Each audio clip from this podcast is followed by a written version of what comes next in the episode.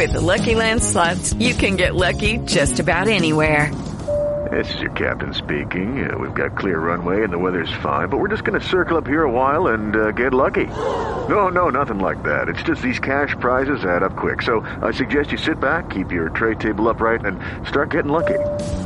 Play for free at LuckyLandSlots.com. Are you feeling lucky? No purchase necessary. Void where prohibited by law. 18 plus terms and conditions apply. See website for details. You're listening to an All Games Radio Network broadcast of AllGames.com. All, all, allgames.com.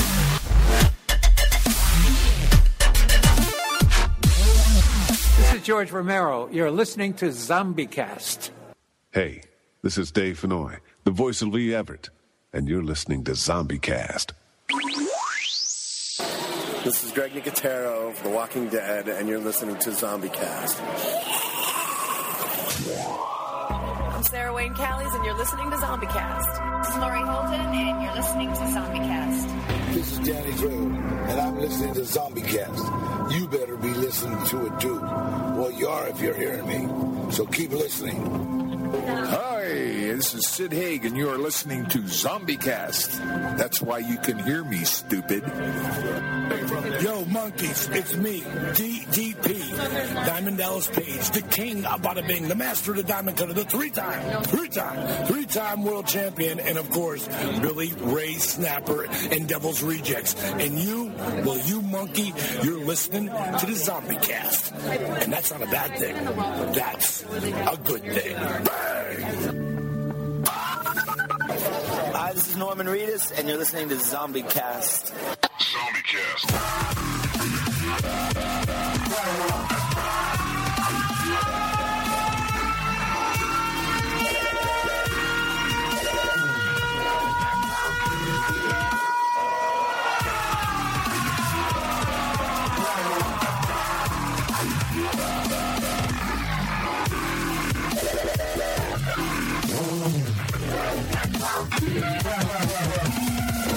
Hey y'all, this is Lew Temple. You know me as Axel from The Walking Dead, and I'm here to tell you, Zombie Cast. Stay tuned in. You follow me? And thank you, Romero, for that super awesome introduction this week. And welcome, zombies, to Zombie Cast, an unofficial guide to all things zombie, episode 202, where I'm Sean. I'm Matt. I'm Norma. And I'm Ted. And thank you, zombies, for another download of Zombie Cast this week. We want to thank you no matter where you get us. iTunes, Stitcher, Downcast, ZombieCast.net. The best places every Monday night, 8 o'clock p.m. Eastern at allgames.com forward slash chat. Come over here, enter your name, enter the chat, mingle with the zombies in the chat room over here at All Games, and also mingle with us here on the show. You know, you can interact with us, send us questions. You know, a lot of times we need some Canada knowledge because we're, we're very unfamiliar with the far north, as everybody knows. Uh, but uh, come join us live. But you know what? If you want to hear us live but cannot join us live, on all your devices, add the TuneIn app. It's free at All Games Radio and uh, click play. And every Monday night, 8 o'clock p.m. Eastern, we will come out of all your devices. And also, Amazon Echo. You know, Alexa, play All Games Radio via TuneIn app. She will play it automatically. You, you don't even have to add the TuneIn app, and she will play it uh, on your Amazon Echo. We do want to remind you guys to go over to ZombieResearchSociety.com. as we're the official radio show of the Zombie Research Society. Go over there and browse all those news articles and uh, learn a little bit about zombie knowledge. You know what I mean? And uh, on the front page, you can listen to ZombieCast over there as we have the show streaming the, the, the, the most recent episode streaming over there. Uh, so click that play button and listen to us while you browse all those news articles. And we do want to thank Mr. George Romero and Matt Mogk, all the panelists over there. Zombiethon, good friend of the show also, and uh, keeps uh, everything together there, over there.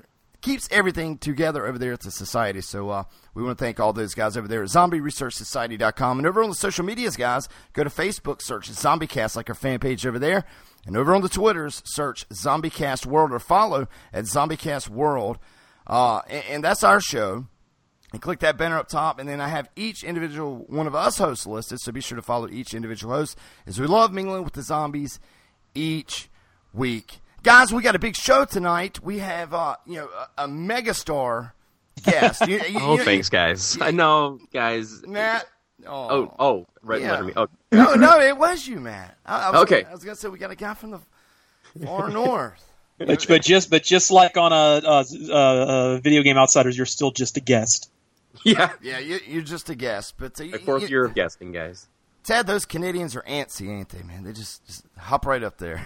but guys, Thinking they can be real real hosts. yeah, yeah. I'm a real host. Real life boy. But later in the show, we have the awesome Jack Packard from from a huge corporation in the YouTube world, and we're talking about Red Line, um, Red, Red- Letter Media. Red Uh, letter media. Red Letter Media from over at redlettermedia.com. But I'm sure, uh, you know, I guarantee you, i- i- if you're big on the YouTube world, you've seen these guys' videos. So you know, it's a huge, uh, it's a huge guest for us tonight. Ted, thanks for uh, lining I would this up. say it's it's huge. It's huge. And you know, if uh, I'll say this again when he comes out, if you've listened to the, the Zombie Cast regularly, you probably uh, part of my weekly shtick is quoting something from Red Letter Media because I Yeah, you, I you do mention believe- them a lot. That's true. I do. I love them because I think they have really good points, and uh, I like to bring their points up. So we actually have one of the men who is responsible here tonight. Awesome. Fantastic. Yes, yes, that is awesome. But guys, we got some other big news, and uh, we're talking about next week's show. And next week's show, we have uh, we got the Zombie Research Society coming on ZombieCast. Mr. Zombathon is uh, going to be hanging out with us next week, and he was with the king, the creator of zombies, this past weekend in Texas. Uh, Mr. George Romero. So we had an exclusive interview here on ZombieCast through the Zombie Research Society, and you know what? There's some big news in this. This is going to be released into the horror world. You know, people's talking about, say, the found footage and this, that, and the other. You know, we're, we're- you know George is going to talk about his opinion on some other zombie genre things that uh, we've talked about here before on ZombieCast. So, you know, there's some controversial stuff with George Romero coming on, and also some huge, huge news.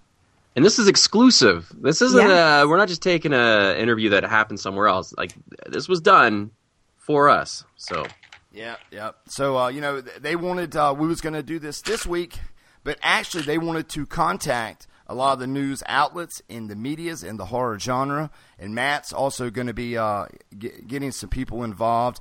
Hopefully, people like over at Daily Dead and, and all, because you know it, it made World Horror News whenever they had the extra footage and stuff, say from Night of the Living Dead back in the day. But you know, we've got uh, we, we got some big news coming on Zombie Cast, and it's, like Matt said, it's exclusively on our show. You know, so uh, be sure to tune in next week. And uh, you know what? If you're from the horror media, get your pencil ready. You're gonna want it.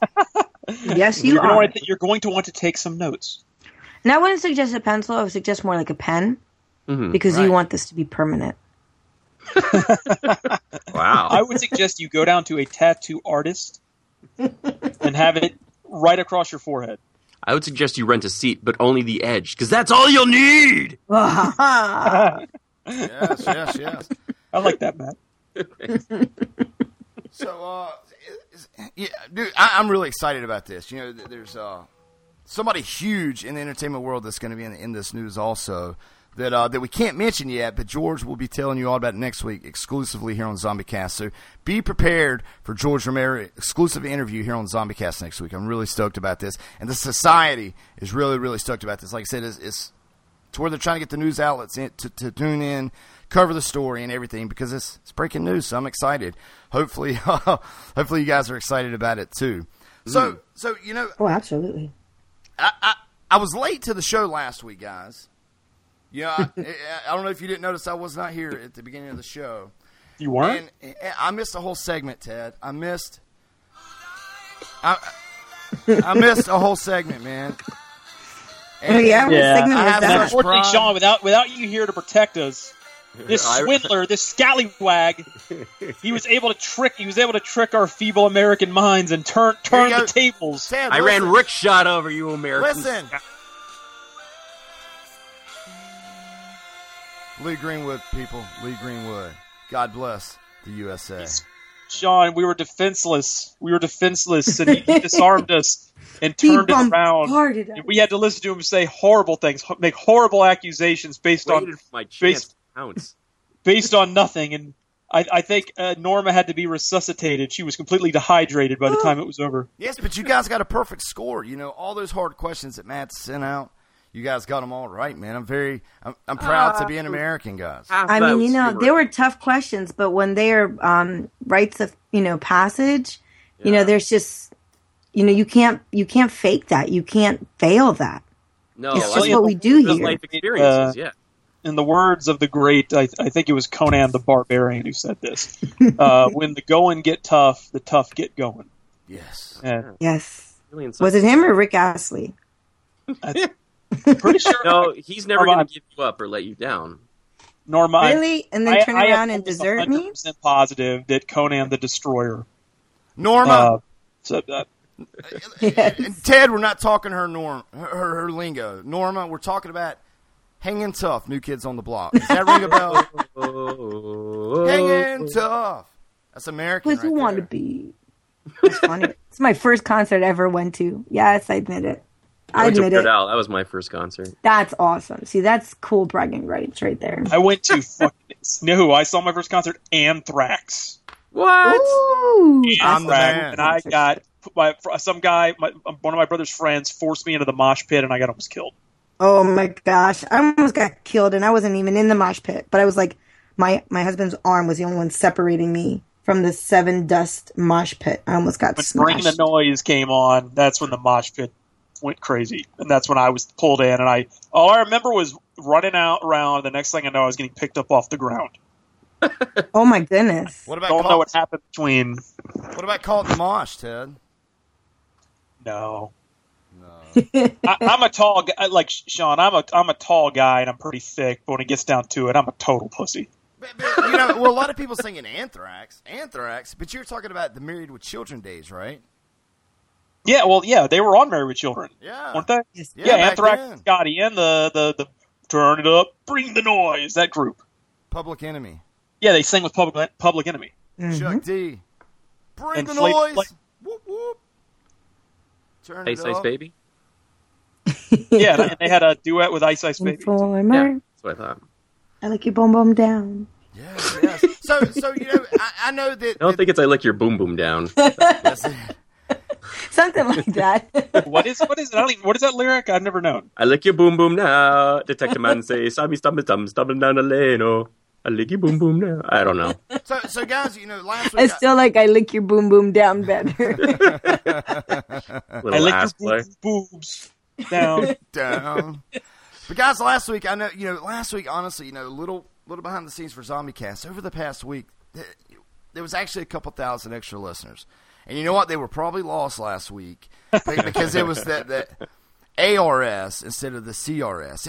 And for the new zombies out there, that was lost last week. You know this you know it, we always have a geo- geolo- geography segment. It uh, at the beginning, And you can tell how much it goes well. Yeah. So so so what it is, you know, we talk about The Walking Dead, we talk about Fear, we talk about Romero, we talk about zombies. But you know what? We also have a survival segment, and, and we- we've got an organization that we uh, have created. There's badges, there's uh, medals.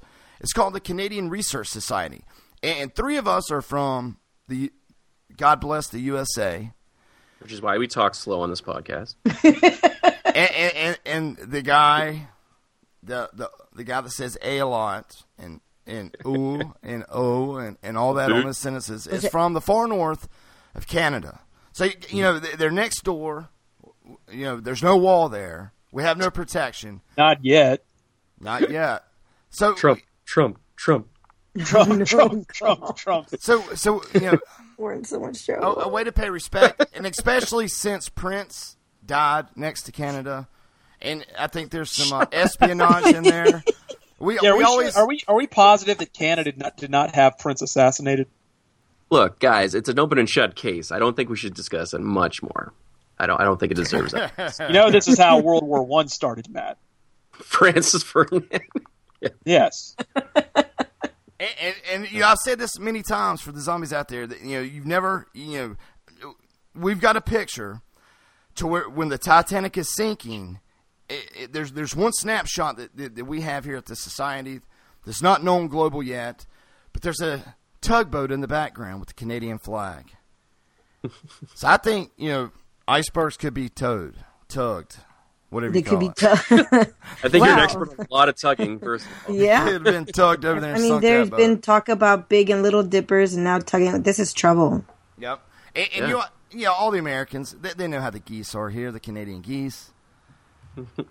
Ted, Yeah, well, we figured out that we, we figured out your geese. We're on to your geese. yeah. Geese are onto my geese. We're on to your geese. Oh, okay. And, and, you know, Matt, we, we, even had to, we even had to explain to him goose while we're at it. what a bumble was from Rudolph. He, did, he was clueless to what a bumble was. So we know they hold in secrets. And apparently, it's my national animal too. So I felt a little uh, guilty about that. Bumbles bounce. We thought you were gone, Cornelius. So as you can tell, it's a riveting segment every week, folks, full of Canadian knowledge and uh, mocking. And You know, John- you know what I came across, Matt, recently, and it's funny because I reshared it on Facebook, but I it showed on memories, um, you know, and you're like, this is how I feel every time on Zcast, and it's Americans being asked information about Canada. oh, yes. so, so me and Ted, me and Ted have been doing some research this week with the Canada Research Society before we get into Fear What the Walking Dead talk.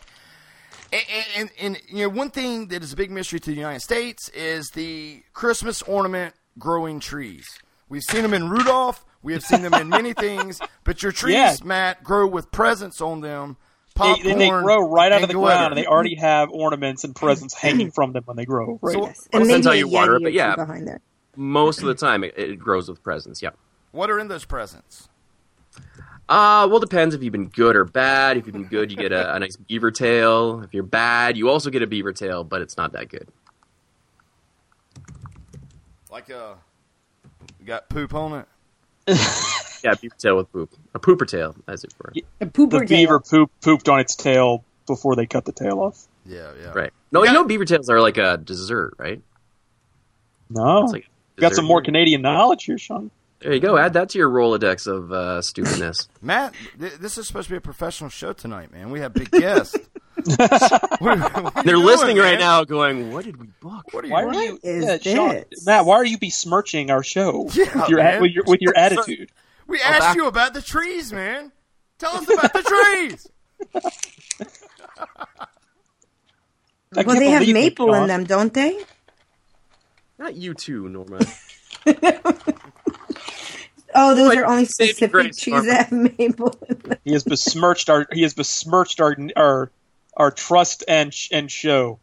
I would love to one day just like do back and forth, legit Canadian versus American knowledge. we do it every week. Well, man. you'd win. Shoot, just shoot, man. Shoot. I, I, I forfeit on the ground. There's no point in that. You'd win. Save some time. so, man, on a serious note, Canadian Research Society, dude, how far is Hoth from your house? Hoth is well by train or car. By The Imperial Imperial of- Walker. At at Imperial Walker. Walker. it's a straight line. It takes about thirty minutes from my house. Um, if you if you go by snowmobile, it's a little faster, but you want to go by Walker just because it's a pretty dangerous route. Walkers are very slow. They take Yes. they take Super- large steps but slow steps. He says- But you don't have to worry about the raiders. You don't have to worry about the rebels. You can just get to your destination safely, right? Yeah, and that's that's the biggest got, thing. If they got tow cables, they could be a problem. Snow Okay. speeders. You, you know what, Ted? I think, dude, I'm really thinking about moving to Canada, man. They got Santa and Hoth And Superman. and Superman where he lives. Yeah, and The everything Crystal else. Garden. Just think of. It, it sounds to me like it sounds to me like you go to Disneyland, you go to Storybook Land, and it's like the happiest place of, of Disneyland. I think Canada is just a big, big storybook land. Yeah, well, you're almost there. I mean, I appreciate that. I think it's the happiest place on earth. You're more than welcome to show up sometime, guy. In fact, I encourage you guys to visit me one day. Let's do a, like a Zcast mm-hmm. reunion. I say we do it. I've been to in Canada Niagara Falls before. or something. I'm just gonna go like late June, maybe early July, because I still froze my bum off the first week of June. Oh, yeah, no, that should be a good time. That's usually when the, the weather stops being a dick. So. I want like Will a, I have to have a passport to get into Canada? Yes, no, Yeah, but you, you need do. to come back out. You don't need to go Uh, in. You need to come back into the United States. It's like Tijuana, Ted. You go in there with nothing, but can't come But back. you can never leave. Mhm, pretty much. Hotel Canada. Let's talk about. the talk Canadians about. want us in there. They just don't want to give us back. No, that's right. Yeah, we need more of you. That's exactly what we need. Yeah. Is more. All right, guys. It's a fine line. That's enough Canada tonight, guys. That's enough. I don't know. Talk. the alternative is talking Fear the Walking Dead, I'd rather do this for the next half Oh hour. no. Yeah, I had. It was not a strong episode for me. What? All right, guys. Sean, let's- okay, all right, all I guys. But, but wait, before wanna- we before we get into Fear the Walking Dead, I want to say this: we love The Walking Dead, but we talk facts here. We're a radio Brass show. tacks. Brass tacks, Dead guys. apparently doesn't anymore. Facts and stuff that makes sense. So that's cool. So, I honestly enjoyed last night's episode. It, it was all over the place, but in the end, it, there was a twist. And, and you know what? No, I'm gonna have to. I gotta call you out. I gotta call you out, Sean. I think this is an Apple thing where this show could literally shit the bed one episode, and you'll be like, "That was the best bed shitting I've seen on TV." Ew. Like sexual chocolate? Yeah, I, I, I don't think you're seeing this through fair eyes, Sean. That was a shit show of a show. I mean, it had two minutes of intense scenes, but the rest of it made zero sense. All right, all right. I'm ready to explain it because we started off with a prologue from from middle of the episode, which was, uh, oh my god, my mind's blank. Nick, Well, he's Nick, your writer Nick was swimming Walking ashore naked, right? Yeah, that was like. I don't know. That to me was a little bit of a brutish kind of way to start the episode because That was like, the how'd he Quentin get here? Moment. That was after the people had attacked. Tarantino moment. You're- And and you know what? uh, Yeah. uh, Victor. That's his name, right? Victor. Uh, Was- Strand. was that- Victor I'm being- Strand had sent him to shore to find the uh, the guy that he went looking for. So so like, like the prologue wasn't was after halfway through. attacked, though. I don't think so. Yes, because that was after they no, were because- attacked. Uh, Victor No, Strand listen sent him to me. offshore to go find this guy because Yeah, he that- was he was that's sent what the- before. that's what the He was sent helicopters before, were Sean. for. But that's what He the was sent before. helicopters were for. They were at the border. They could not cross the border because there was actually a block for the United States to go into Mexico. But he wasn't sent when the, the ship was taken over. He somehow we missed a whole conversation where Strand is like, "I need you to jump in the water in freezing conditions, Yes. swim to shore in a zombie infested camp, find a random Mexican in a house somewhere, and and put this all together, and just do that because you're a cool guy." And Nick was like, There- "Here there I was go." Some conversation last week, I know, private between Strand and Nick, that I think set this up, but I can't remember exactly what they said. I think It it said swim no ashore and and find. Uh, find I'm pretty positive. I, I might have the episode recorded. I will check later. Would that make sense for Nick's character though? Just to be like, "Yeah, I'll do this for you, Strand. I'll swim." I sure.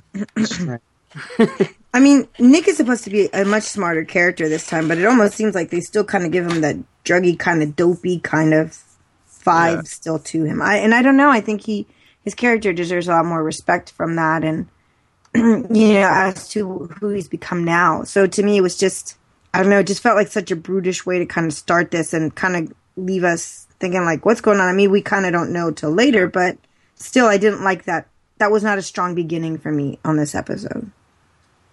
Just made no sense. And We then need the to see that whole conversation. only one zombie on that shore that kind of chases him, and then he closes him in a closes himself in a tent. Like that zombie couldn't bite through that little net. Yeah. Well, if they can, like you know, scene, like, get through like clothing. and it- Nick- it- It's like when Rick and the gang cover themselves in guts, it's because they've got to go through 10,000 zombies. He covered himself in guts to go around like three. Yes, I mean it was a He was very lucky gory. then.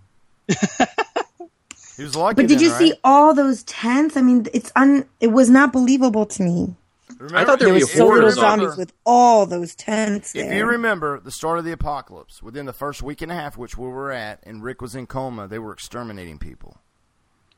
But they were intensos. These are people who who escaped the extermination. These are refugees who were waiting to get help, right? Because it said "help us" on the shore. So these there should have been like a hundred zombies in those tents who died waiting for help. I, Shouldn't there have been? I think it'll pay off. I think you guys Think are jump, so. jumping ship too quick. I think we're going We're into like episode ten. Well, this is what episode four, right? Uh, Yeah, but this episode 10 of the Overall, series. it's episode, uh, when's it episode like? Might you know what? Yeah, I think it's it was six in the first season, right? So this would be episode ten. This is oh total yes, because it's the fourth of this season. Right. So, I think it was a brilliant episode. I, I, I, li- I it show for one thing that I liked about it was it showed that you don't have to sit in like a dentist office this this being closed up and just have a sleeper episode. I mean, even the film quality I, I like on it. Yeah, but it's a six episode season, so they don't have time to be filler. So, but we're getting the other end of things where they're speeding too fast between like really important plot points. They gotta like, how did Nick and Buddy get back to the ship? Nick and Nick and his friend. Yeah, Nick and uh, Mexican. How did they Um, find the ship? It, it was they never moved. See, I had that moved? impression that they weren't moving either. I had that impression that they were anchored down. Yeah, they were anchored 'Cause- down. Because the you know the hubby he he can't stand the show. By the way, he watches just to humor me, but he's like, oh, like where would Nick know how to come um, swim back to them if the boat's moving and they're on the way to Mexico? Right. And I said, I think it's already anchored down. All right, you want an explanation? Do it. I think you remember Victor and Nick were in, in the prison together, right? Victor told Nick, he said, you, "You're a man. You're, you're you're pretty much like a, a a wild and crazy man, but you have your head on your shoulders." That's why he Okay. agreed to take Nick with him. You know, he didn't know all these other people were coming. So I honestly think that, that they were anchored there, and, and this is this is facts. uh, but but you know, Vic, Victor was like, you know, you know, he, they know that they're going to the Villa House uh, down in Mexico. They know that the, the you know that they they believe that the border has been shut off to where they're going to kind of have to sneak into Mexico because it's been quarantined from the United States. So I think the first stop was was to get. Uh, God, I wish I knew the guy's name. The, the sniper guy, the Mexican guy. So Okay. I, think, Them- and then all hell broke loose huh? while they were Yeah. gone. the other guy was Abigail. It was, it was You're uh, reaching, dude. Yeah, what was which it? is who's the yacht is named after. Thomas Abigail. Can't you just admit it was re- it was a huge stretch to think Nick would go that length to help Strand by jumping into the crazy ass cold water, risking his life with like a crazy amount of zombies just to wander around and find a random Mexican contact? Like that's not his character. His character would have been like, "No, you're you just killed a bunch of people. You I can't you just this. you just let a bunch of refugees die. I'm not helping you." But Nick was like, "You think he was actually like, yep, here I go." Well, Splash. Victor, Victor's been talking to him though. He knew where the guy was. Do they He- kind he's been of are they to trying the to make him like the Glenn of the show? You know how Glenn was the one that would always go through like the suicide missions, but it just to me it doesn't seem kosher. At least not with this character. You know what I mean? Like it makes sense with Glenn, but for him to be like the put yourself into peril just to save everybody else. Just Yeah. I don't know. It just doesn't seem it doesn't seem to level with you know the type of persona they're trying to make Nick to be. Maybe it's just me. Maybe I'm just too too spoiled with you know who Glenn is in the show and who he's become. Okay, well, well let, let- it'd, be, easier if I explained it in, in our terms, right? All right, I, I'm a gay dude, right? I Okay. got, I got a boyfriend.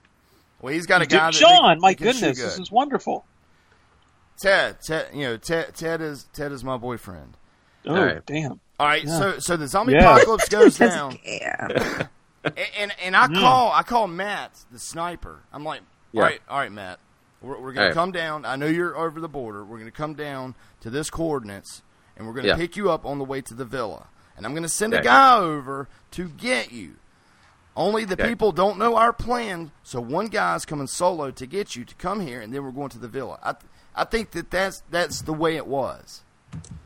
We're going to anchor yeah. here and send this guy over. You know, we're, all right, we're at your lati- latitude, longitude.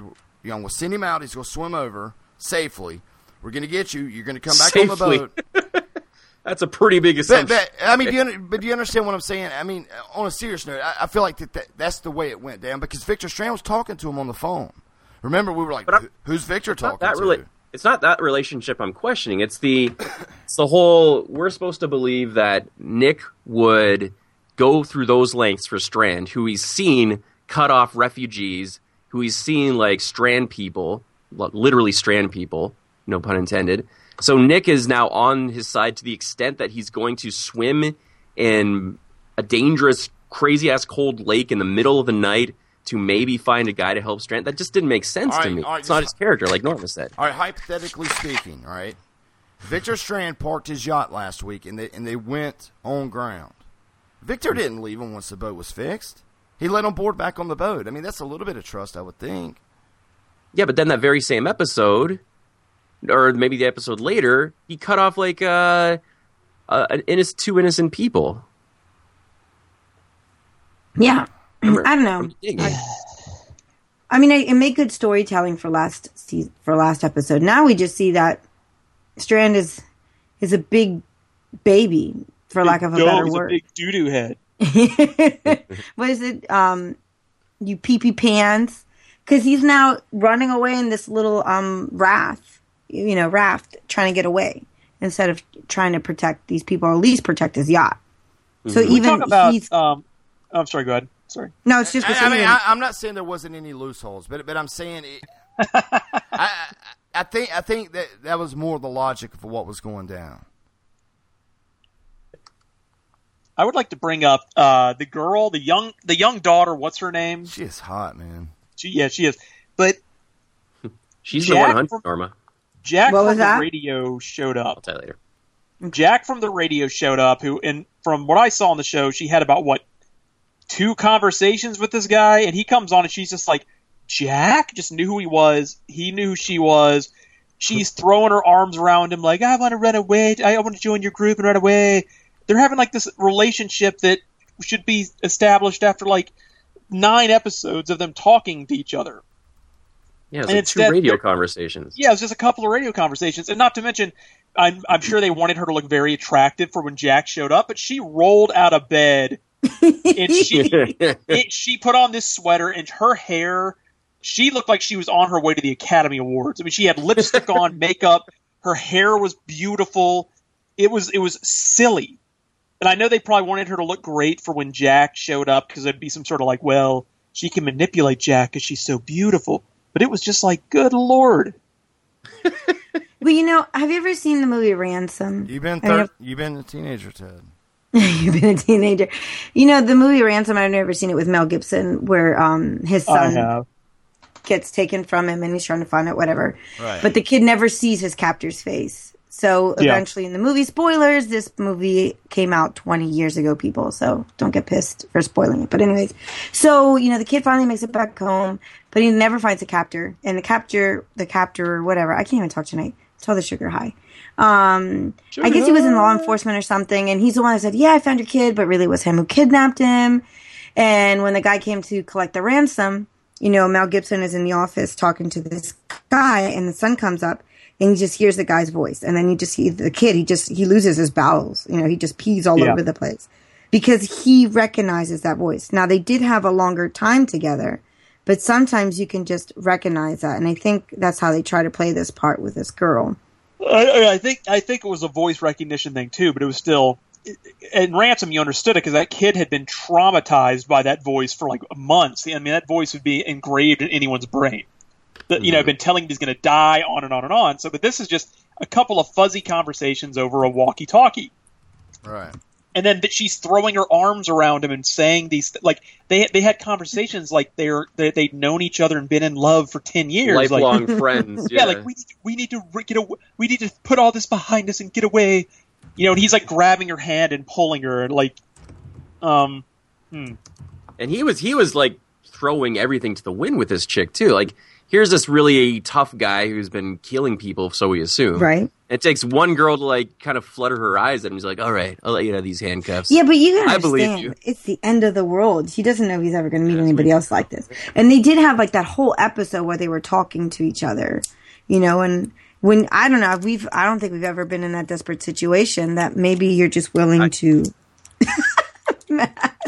to just you know throw it all away just for that. I want. I mean, we all had our little childish kind of moments, but but, she's acting all like I want to, I mean she might be manipulating but she's acting all like I want to run away and it's like you know that this guy you're all into um, manipulated you to kill get an you. army of thugs onto your ship that's probably going to kill your whole family and that to me is the sloppy writing. That drives me nuts. Okay, I understand she's a teenager, or whatever, but this that to me was just stupid. Did you guys catch uh, uh, who the bad guy was last night? Jesse McCartney. Yeah, who uh, is that? It's uh, uh, Nick McCartney's brother, the guy from uh, Backstreet Okay. Boys. Yeah. You remember his little brother Jesse, Yeah. the blonde?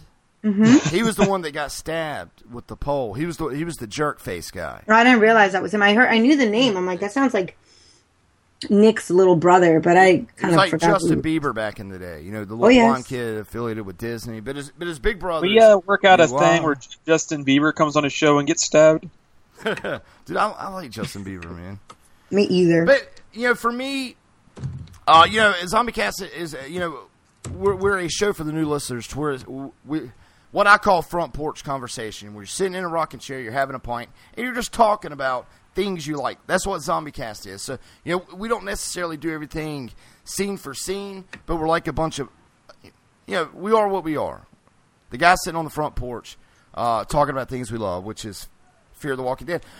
You know, last night I I felt a little revelation of happiness because it seems like that they tied so many things from the past episodes, like the like the boat name. You know, you know. The, I, I Mm-hmm. think there was a there was so much character building last night because you know you had Victor Strand and then you had Thomas Abigail. You know, which is obviously Thomas Abigail. You're like, wow, he's the guy that owns the boat. It's not Victor's boat.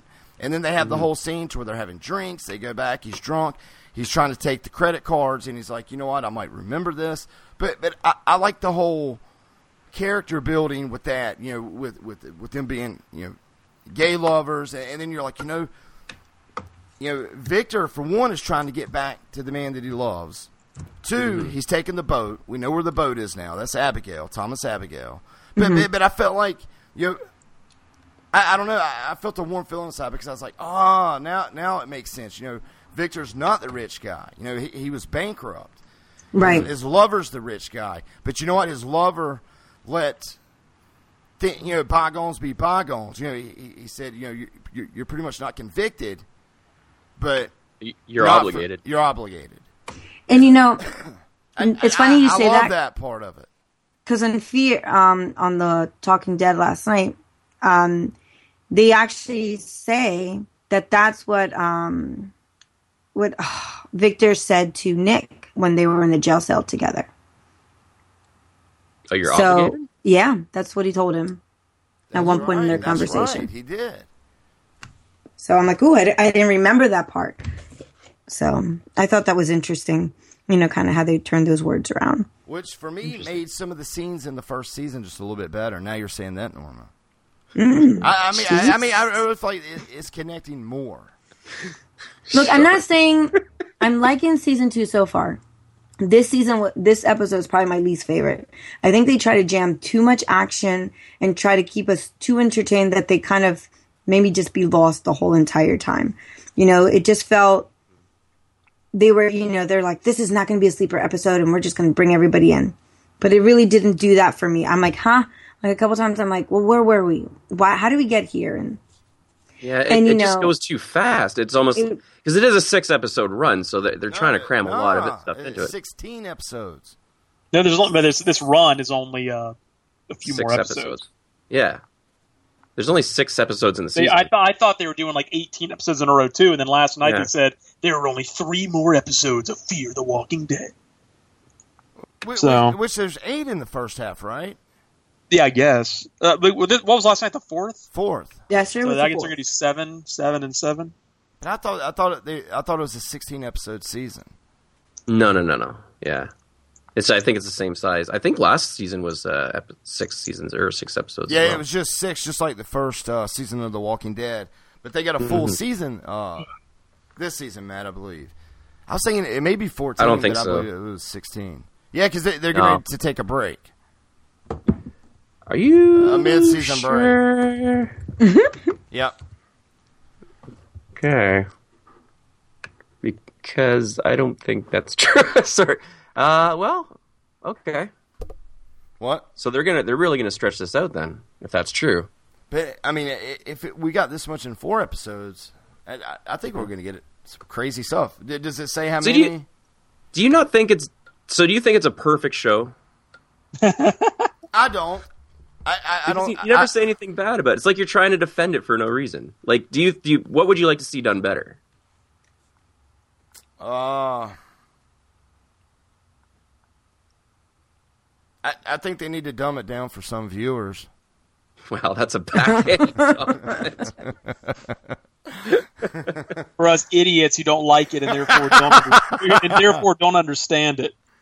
You know, I, I, I mean, feel honestly, bad for you guys Fear really the Walking like last night. I thought you guys would have. I liked it more at the end, just at the beginning. I think we were all confused, and we all Yeah, we're like. I think what? me, me, Sub Z, and Matt all were all like, "Did they s- accidentally skip an episode? What happened?" Well, sometimes they have a prologue at the beginning. But Like- it just like you know it was last weird that then those people showed up, and everything about it just felt very right weird. off. But that prologue was yuck.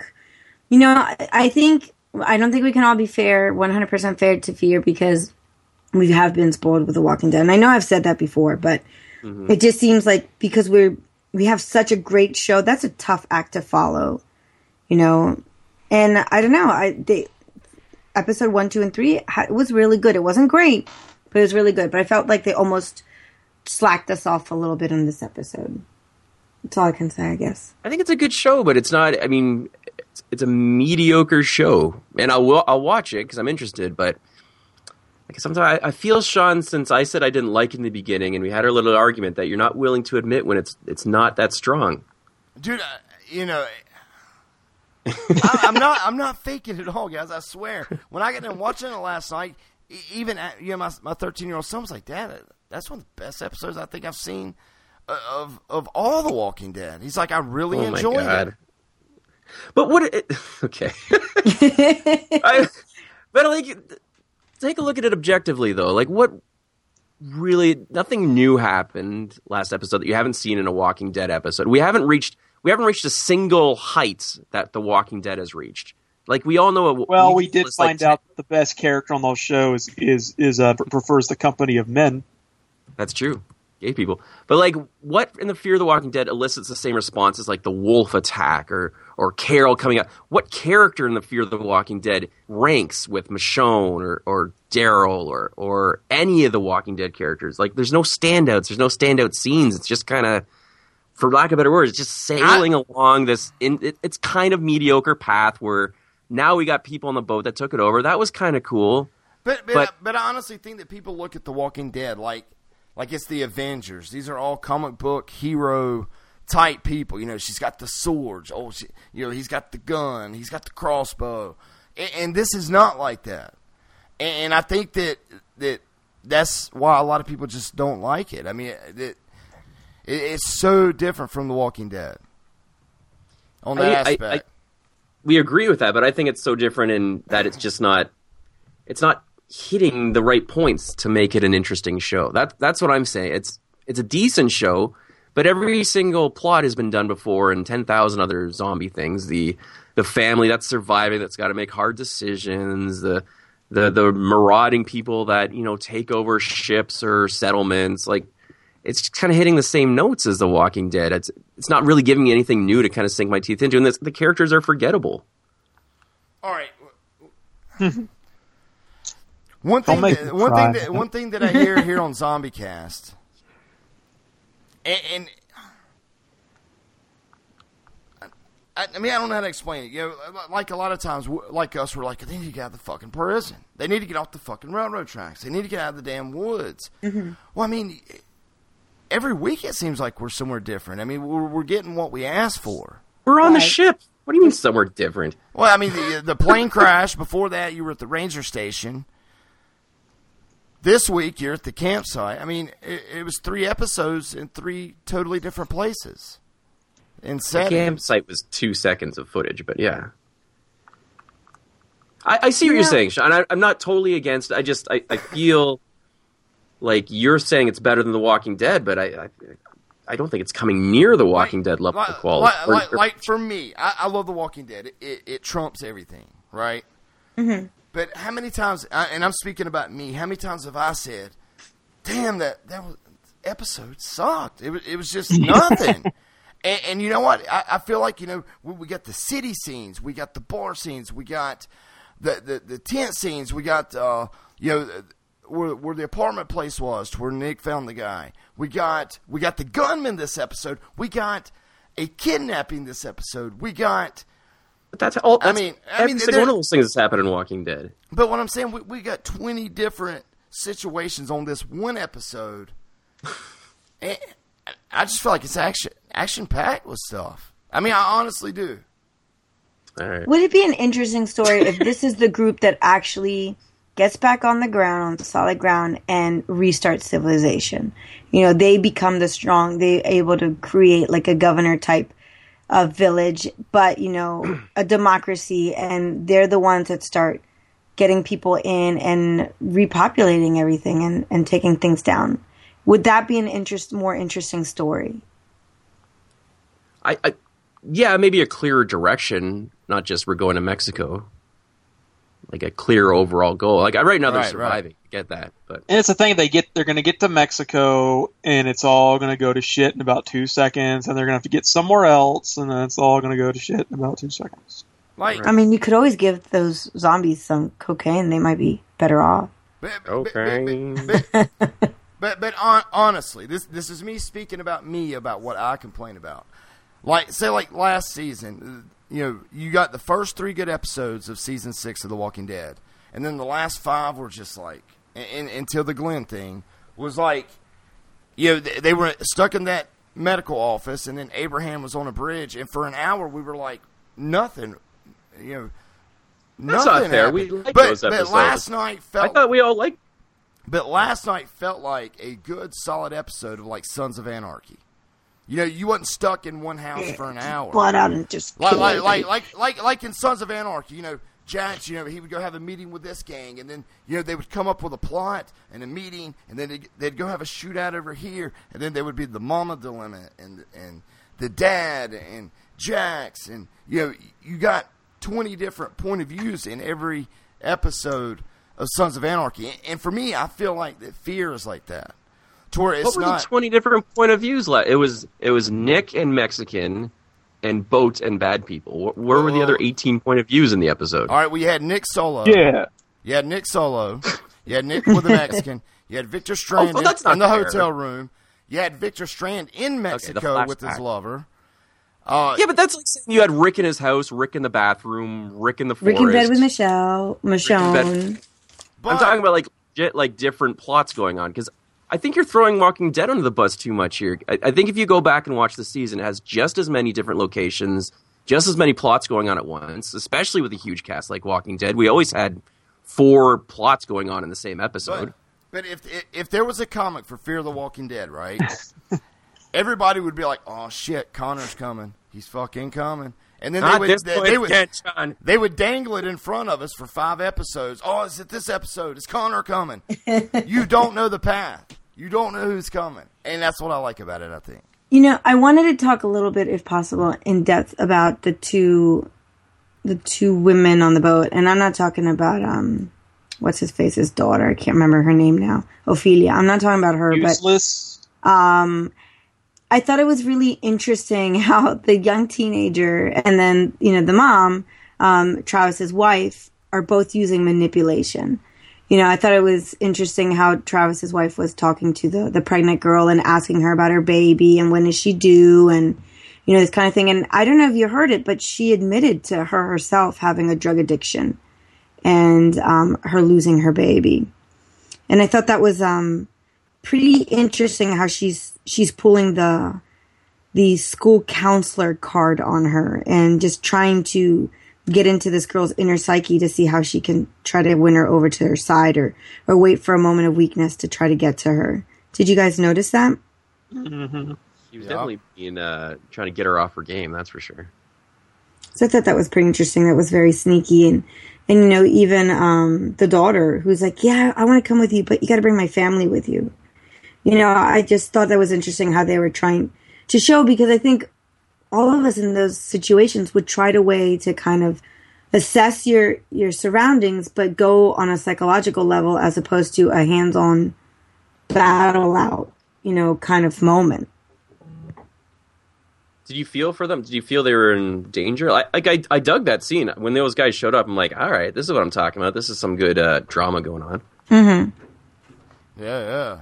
I, I, I don't know. Again, I just I thought that whole scene. It was interesting when they showed up, but just the acting to me felt a little primitive to me. Like I couldn't believe it that it was happening, or or that nobody was ready, willing to like try to roll over and knock one of them down. You know what I mean? Like it just took so long to get to that point. Yeah. it also had like a Batman conclusion where it's like, I'll distract him for two seconds, and then all of a sudden, like tables are turned, like no one's reacting. Because it wasn't Right. like uh, old guy got the gun, and none of the other guys were like thought to like shoot him. They just gave him time to get up, shoot his gun, while Missy got the knife to stab the other. I was like, well, you got over these guys pretty quickly. Okay. I, I, I think what it was, Norma, is you've got two The Walking Dead caliber people, and that's uh, Salazar and Victor Strand. The rest are just. E- e- even Travis was like, "Dude, I don't even know how to, I don't know how to fix the boat. I, I, I don't know. What What's my favorite season of The Walking Dead? Two. Uh, season two. Season two. Why? It wasn't for the zombies. It, it was. You like the, to watch. Dale fix things. Hold up. How is season two your favorite episode when it takes place on one location? You just said No, that th- that was good Fear because story. it takes place on multiple. Okay. But I mean, you know, they done the road stuff. That you know, they, they had the, the sewer scene. I mean, it, it it was storytelling. Like for me, I'm the type of guy, right? I'm speaking of Freeman. I'm a Bridges and Madison County guy. You could you could offer me to go to see Avengers or a TLC movie or Lifetime, and, and I, I don't know. And you know, and, and you know, season two was more of like the Lifetime type, The Walking Dead, more than like the Avengers superhero type, which is is what we've hmm. gotten in between. But, but you guys can't deny that we haven't complained about just the dead weight of some of the episodes of The Walking Dead. So I've been pretty happy with with with the movement uh, of fear. It, it's not perfect, but You got to pick a lane though, because you say you say you like the story aspect, but then you like fear because there's 20 different things going on. I'd argue that fear is more plot driven than character driven. Fear is more A goes to B goes to C, guys coming up with guns. D goes to E. We don't really get to know the characters. Whereas Fear the Walking Dead or Walking Dead is more we have whole episodes devoted to character and story and stuff. I agree with that because I'm okay with any of those characters dying on Fear the Walking Dead. I don't have, it's true, I don't have a personal attachment to any of them, you know, and I think whoever big we lose in The Walking Dead to me, it's going to be serious. You know, I always say, okay, Norman can go, and it's not him, it's just I'm kind of done with, with Daryl. But I'll tell you what, if Carol, Daryl, Rick, Michonne, whoever's taken out next will still be really hard for me to deal with. And it will be weeks for me to get over. Here they can, mm-hmm. you know, I like Nick. So Nick would probably be the only one I have any kind of personal attachment to. But everybody else is pretty bland in this. I have no, their characters don't call out to me. I can't relate to any of them. None. Not even to this, to the wife that's a counselor and a mother, you know, and works with kids. Those are three things that I have in common with her. Four things I have in common with her. But yet I cannot identify with her. For whatever reason, I cannot identify with her. Or the husband who seems to now just be like guy who can fix anything when the situation needs it. Right. that's what he was though. He, he was like a fix it guy. Can hotwire a boat now? Dude, I'm telling you, man, fix it people like maintenance people just do those things, man. I mean, they just know how things work. We're gonna have to agree I to disagree it. on this one. I think. Man, I really thought you guys would like this episode. I didn't, I didn't dislike, dislike it. I thought it was. I, I mean, it's like again, it's just the show. I don't dislike the show. I just don't have any mm-hmm. emotional attachment in any way to it. I will continue to watch it. You know, but I don't have any feeling towards it at so, all. So if next week is just a week at sea on the boat, uh, with card games, that then that'll be better. yeah, you know what? I think what it No. is. It's me right well, now. you know, we already Sorry did a, an episode of the show where they sat around playing Monopoly for a whole episode. So, if you remember that in season Yeah, at the one, yeah, that's when when they were the quarantined. But I, I enjoyed it. I really liked it. I'm I'm curious to see as to what they're going to do next. You know, what's in Mexico that they really want so bad, you know, or what they think they can achieve there. You know, I want to see more character build up. I don't want to Thomas see the scenario. there. Give me a good way to really identify with these characters. They showed where they were going last night when they were sitting And don't by the let 'em pool. do when stupid Thomas, things. When Thomas Abigail's mom was in the picture, that's the house that they're going to. But why do we care about that, Sean? Why do the characters care about that? No one cares about that. no one knows Thomas Abigail. That's that's not their goal. Like, what's their goal for these people other than being on a ship and occasionally stopping at lighthouses? Like, what's what's the overall plot? Well, that that had steel rail fence around the house. The, the, and remember, he said it's been stockpiled with food and stuff. It's like a shelter. So why doesn't why didn't Strand just tell these people like, "Hey, I've got a really good place."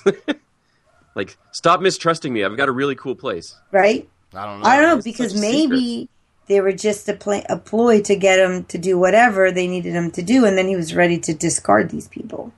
So is that Thomas Yeah. Abigail? Like, is that a was he a crook? Is that what I'm getting, or like what was um, Strand doing in L.A.? Getting some wiener. You know? No, I don't think that was. I think he was a con artist.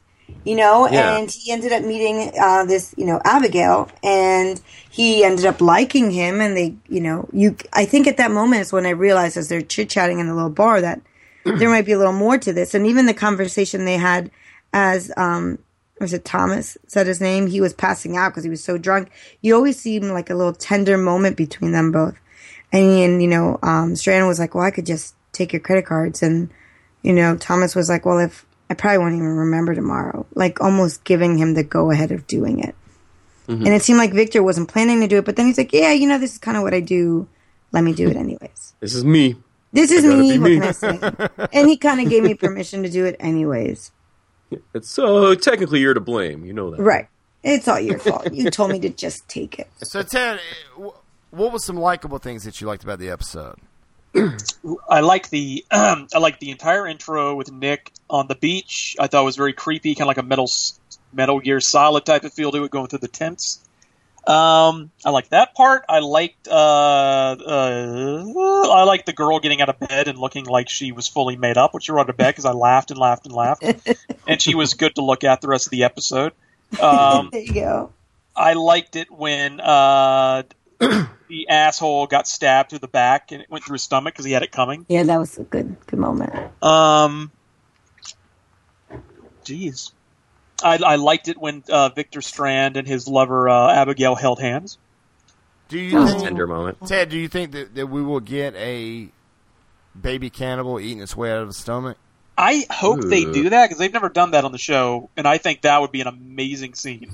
Yeah, and it would be definitely a twist. You know what I mean? Like Mm-hmm. blood I don't just ever coming out seen of it her in any mouth show. and everywhere, and she's just freaking out. You see it getting pushed through her stomach, and suddenly like a little demon, it's alive baby. It's like blah, blah, blah, blah. aliens kind of moment. It's like an Yeah. alien chest burster Yeah. scene. Yeah. Takes off running. Hello, my baby. Hello, my darling. Hello, my ragdoll. Spaceballs. So I, I definitely think they should do that. That'd be that'd be amazing. You know, I don't know. I'm, So, so do you think that Victor Strand will be different, being that they rescued him? no, I think he's gonna be his uh. cocky sob kind of self, but he might be a little more willing to bend a little bit more if he's got his lover by his side.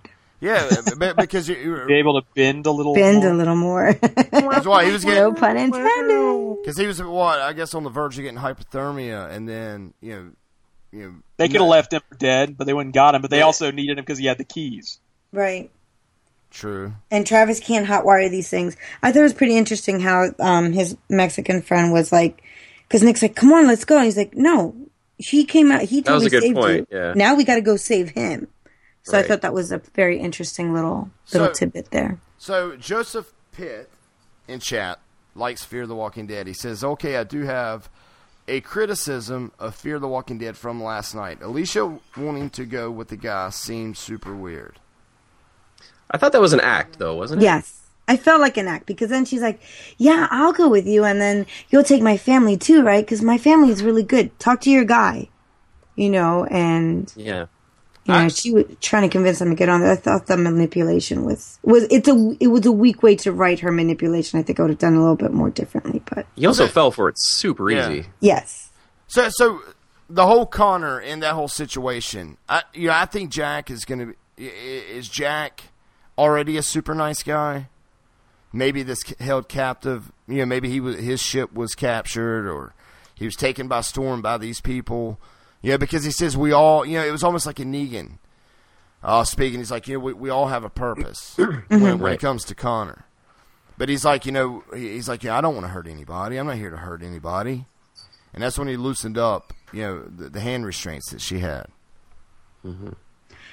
I mean, it could be. It could be. You know, there's always that weak link. You're going to have a big, huge group of mob people or whatever, I guess, but you always have that one weak link that just, there's just so much that they can only take, or, or maybe they're not as hard as they seem and they're a little softy. You know, we need that in, in writing. Yeah. So, you know, we never know. I mean, he never disclosed to her how many people they killed along the way. But it might not be even his hand, you know, it might be somebody else doing it and he's just indirectly involved. I don't know. I mean, he could be likable. It could be, it would be nice to, you know, for the writers to kind of give her like a little eye candy. I don't know, something like that. Or, Eye candy? Are you prove saying this that- guy's hot, Norma? No, he's not.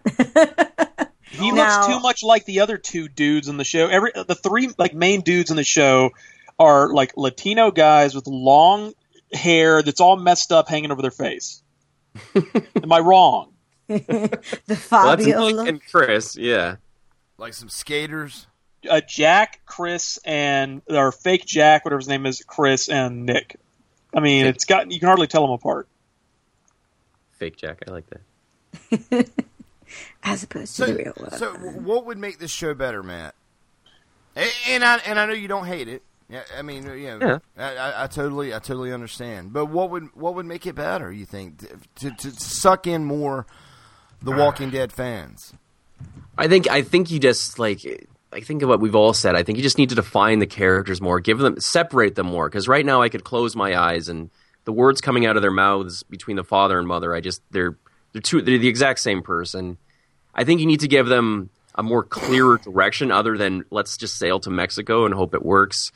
Maybe maybe this Connor guy will add that. Maybe there's a big bad now in him. Maybe that'll add a little tension. And I just think I- disagree. I think there is a lot of filler, a lot of these like life zombie lessons which we've seen in other shows. Let's let's not do the thing where oh is someone bit? What do we do with them? We love them. Like I guarantee you that's going to be an episode down the road. Let's let's see just something different. But it's doing right. Mhm. It's it's building those scenes of creepiness. I think that's fantastic the way it builds the camp scenes. It builds the um, it, it gets the water like when he was uh, submerged on the the plane. That was a cool little tense scene. So build those more into it. But just remember that these are characters too, not just like bodies to put in scenes, which is what it seems like right now. You know, wh- know, I, the one reason too, I meant to say, why I think the beginning w- was kind of on the scale that I said was was that, and the way that it was planned of Nick going to shore was remember he took his clothes off, and you know anybody that's swam in clothes before knows that it causes drag and it's hard to swim with pants on. So you remember he come ashore, he was naked, holding his clothes. Okay, but why would he do that for Strand though? It's still my point. Well, you know, it's funny because I thought it was interesting at first. I'm like, why is he naked? Why does he not have his clothes on him? And, it's like, and then, you know, the better half's like, so they stay dry. I'm like, oh, okay, well, that makes sense. And then 10 minutes later, he's ripping into a dead zombie to put the guts all over him. I'm like, well, there was no point in him keeping his shirt dry now. And and also on the flashbacks, whenever we saw the flashbacks, was whenever it was a life situation with Strand. Almost like he was thinking of the sweetness part of his life, of of where he was trying to go. Why it's a secret? Yeah, I think it's a flaw. I, I don't understand why it's a secret. I'm sure they'll tell why it was top secret of where they're going. You know, why couldn't he just be open about it? But, but I think it's going to know. pay off. Like, wouldn't that make sense if he's just like, yeah, I've got a really rich boyfriend with a house. And that's where I'm trying to go. Wouldn't everyone be like, yeah, all right, I'm in. Let's let's do this. I'm right there with you. Let's. uh We're not going to give you any more any more grief about. But then this. I'll have to reveal to these people that I am a homosexual. and I am not ready to reveal that to anyone. Cock of the walk, baby. Look, I mean, we talk and we get a we we take different sides, but I think we all we're all watching the show. We all want it to be better. I don't want a show to fail. No, These right. are- these are people. I want to.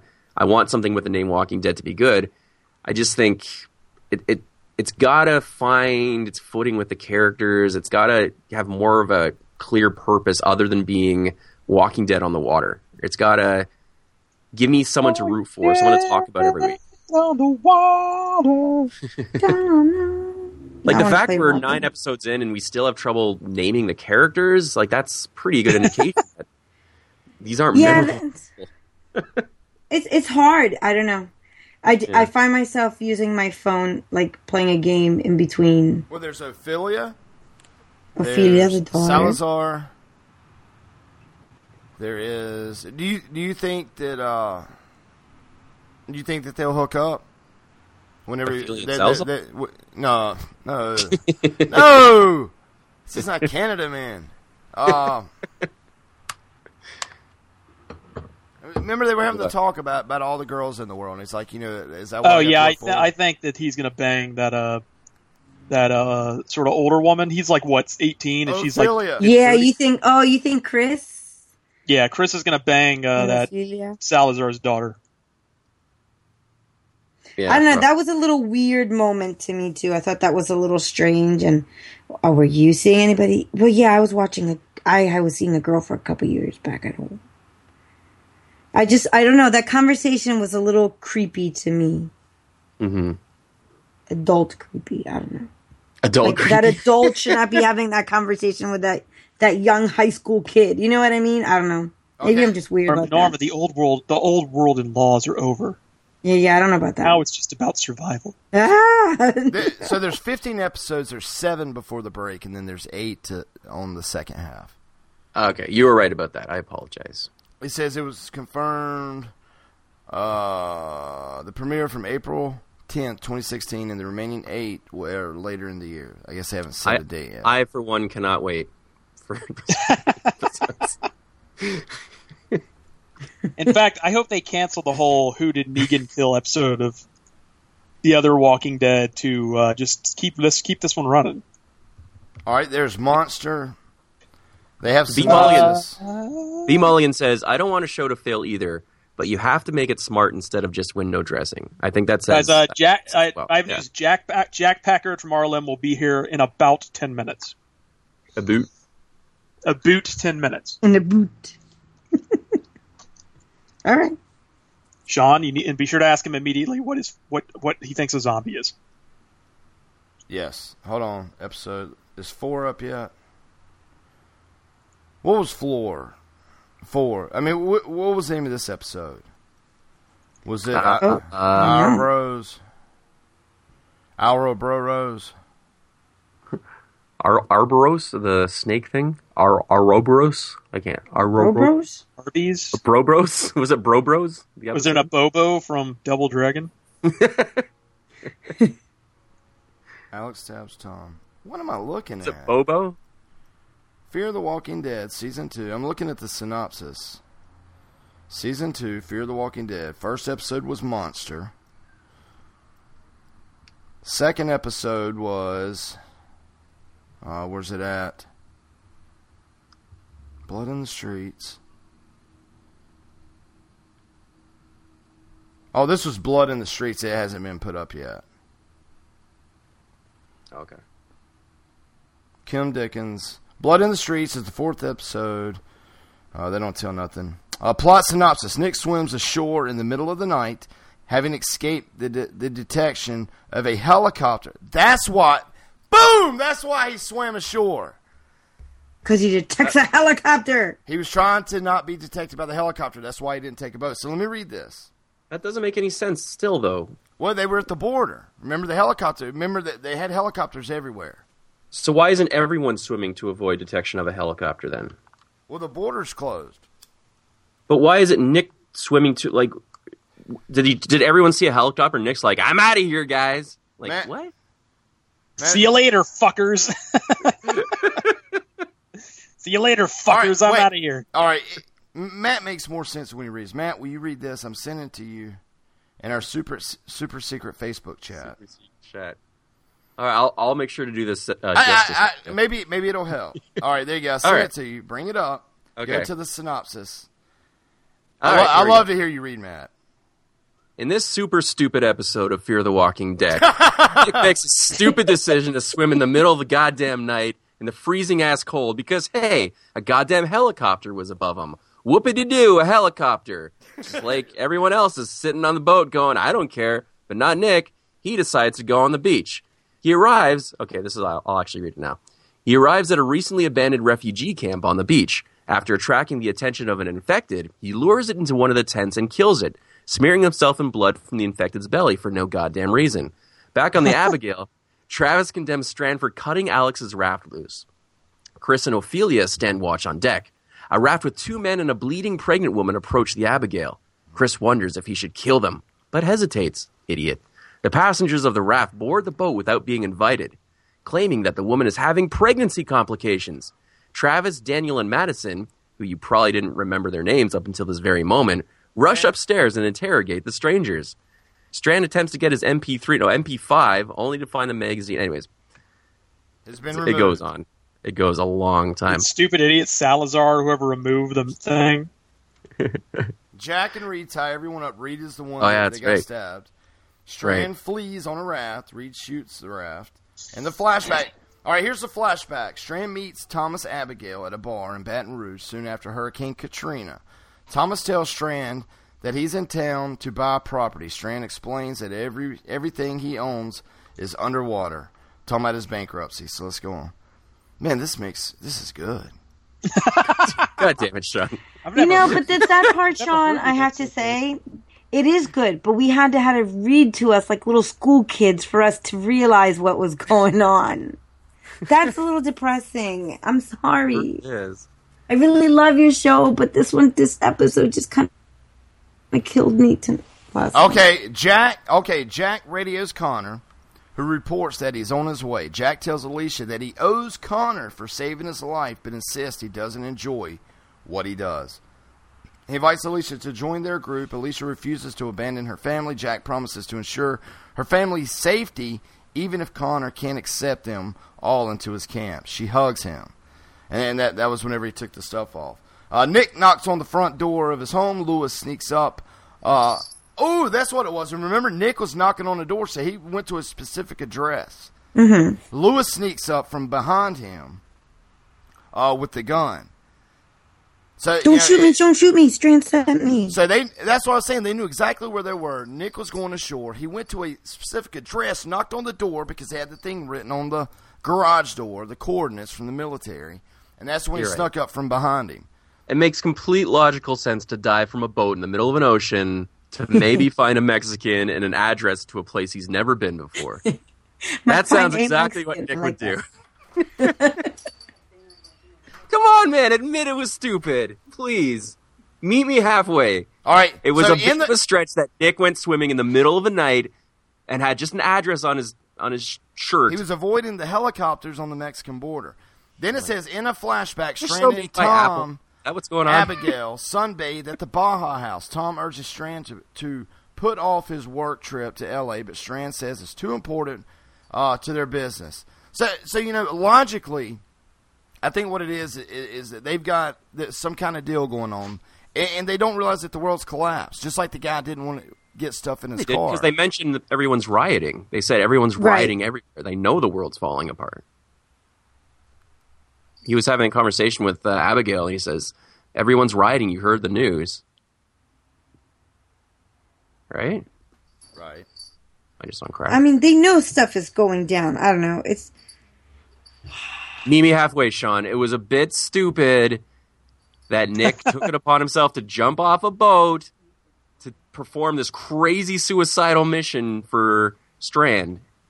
What was Strand's plan before Nick? Was he going to do it? Like, why didn't he just go like, "Hey, this is my destination. Let's pull up."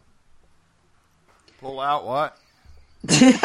What? I don't know. Maybe he thought that it was a younger kid. Look, he probably thought, look, this kid is a drug addict.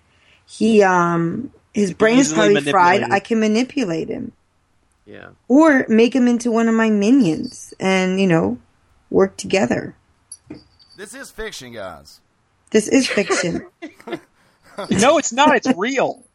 It's all real. sense to some degree, shouldn't it? So uh, let me ask you something. So so if Lewis would have just rowed a boat out to the ship, then that would have been good, and he got shot by the helicopters. Who, Lewis? Yeah. Lewis, Well, no, but what- what was Strand's- the sniper? What was Strand's whole game plan then from the beginning? Then was he always just going to find someone to jump off a ship in the middle of the night to storm the beach and look for his friend? No, like I- that doesn't make no, any sense. I, no. I mean, logically speaking, they got to the border. There were helicopters there defending the border. I mean, you, you got to do what you got to do, right? Shit Anyway. happens. Yeah, like this episode. anyway, let's let's agree to disagree. I thought it was I thought it was a crazy weird move for a character to do. You think it's completely logical. Uh, Nick and Lewis cruise towards Abigail Oh, in the good lord. Zodiac. Nick looks through the binoculars, spotted two armed pirates. Lewis shoots the pirates, Ben and, and Brianna, with a rifle. Madison stabs Reed uh, with a crowbar. On board, Madison tells Nick and Lewis what happened to Strand. Lewis refuses to cross the border without Strand. In a flashback, Thomas tries to discuss Strand, or uh, dissuade Strand from going to L.A. Given uh, reports of an outbreak, Strand promises to return in two days. They kiss. So that's what it is. He's trying to return to his lover. It's a love Okay, story, but why- guys. But but if that was the thing from the beginning, why didn't you just tell him that? And it ends. Madison pulls up to Strand in the Zodiac and hoists him aboard. Hoist him In a aboard. synopsis. I like that. I don't know. I, I Why gotta say, tell us? it honestly Give us blows my mind that you guys just don't click with it. Like, like it's just a good part of the story. They stopped to pick up Lewis. There was guards there. There were helicopters, so he swam. No, aboard. Sean, he I'm got not Lewis. The logic. Pirates lar- came, the character motivations somebody. are They're trying to make it to the Baja House and have a party, margaritas. If you like I think you guys are being hard. I really do. Coladas. I think I think we're being. a- I think I'm. I won't speak for them. I think I'm being a bit I like hard, but I think you're also being a bit blinded by fear. I, I mean, I, think you're not willing to admit Guys, that guys, guys, there's a lot guys. of things. I hate You know, to break up makes- this this love fest, but uh, Oh, our guest our, our guest is ready to go. If you would like to add, him All in. right. All right. Sean, can you add him in or? Uh, yes, I can. So, Let's ask him what he thinks of Fear the Wolf. Just if you just started Fear of the Walking Dead, don't judge him on this episode, and don't judge him on season one either. judge him on one. Episode one, two, and three of season two. Those were better, and maybe the last episode of season one. Norma the Peacekeeper. yes, yes. Uh, all right, guys, we, we, we have a guest that, that I'm going to introduce right quick, and it's from the awesome Red Letter Media, Mr. Jack Packard. Dude, welcome to ZombieCast, man. How are you? Hello. Thank you for having me. I'm great. Ah, Jack good. Packard. I'm I'm super excited. I'm the one you've been talking to, Jack, and uh, I am a huge fan of Red Letter Media. Everybody that listens to this show knows, and I think my co-hosts are sick of it. About one time a week we do this show. I will I will reference uh, a quote from Red Letter Media when we're talking about a movie. I'll, I'll say, "Well, Red Letter Media said this," because to me, what you guys say about film is scripture.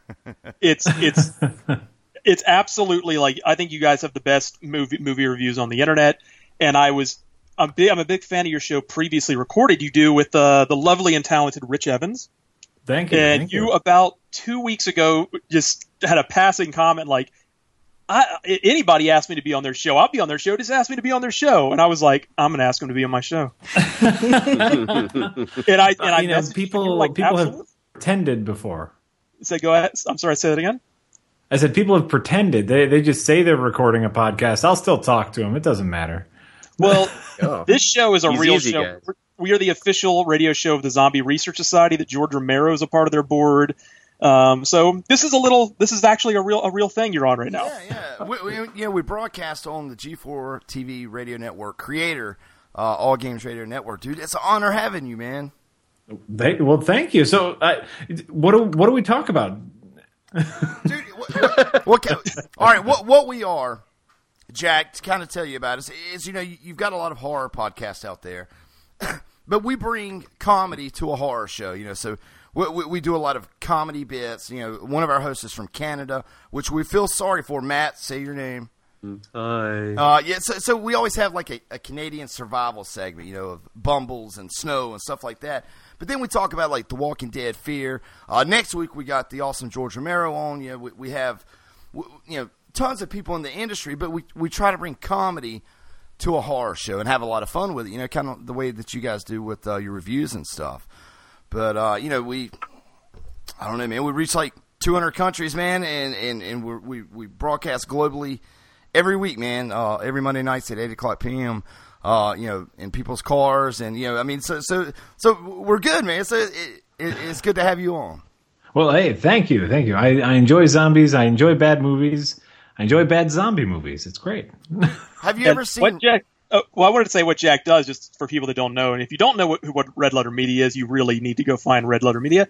You guys do. Uh, there's a half in the bag show mainly by uh, Jack and Mi- or Jay and Mike, and that's just kind of a regular, you know, normal movie review show. But it has a it has a narrative of them fixing an old man's VCR that's gone on for like five years now, I think. uh, there's that show, and then there's Best of the Worst, which you're on, where you watch three terrible, terrible VHS movies, and you decide what was the best one, and the worst one gets destroyed.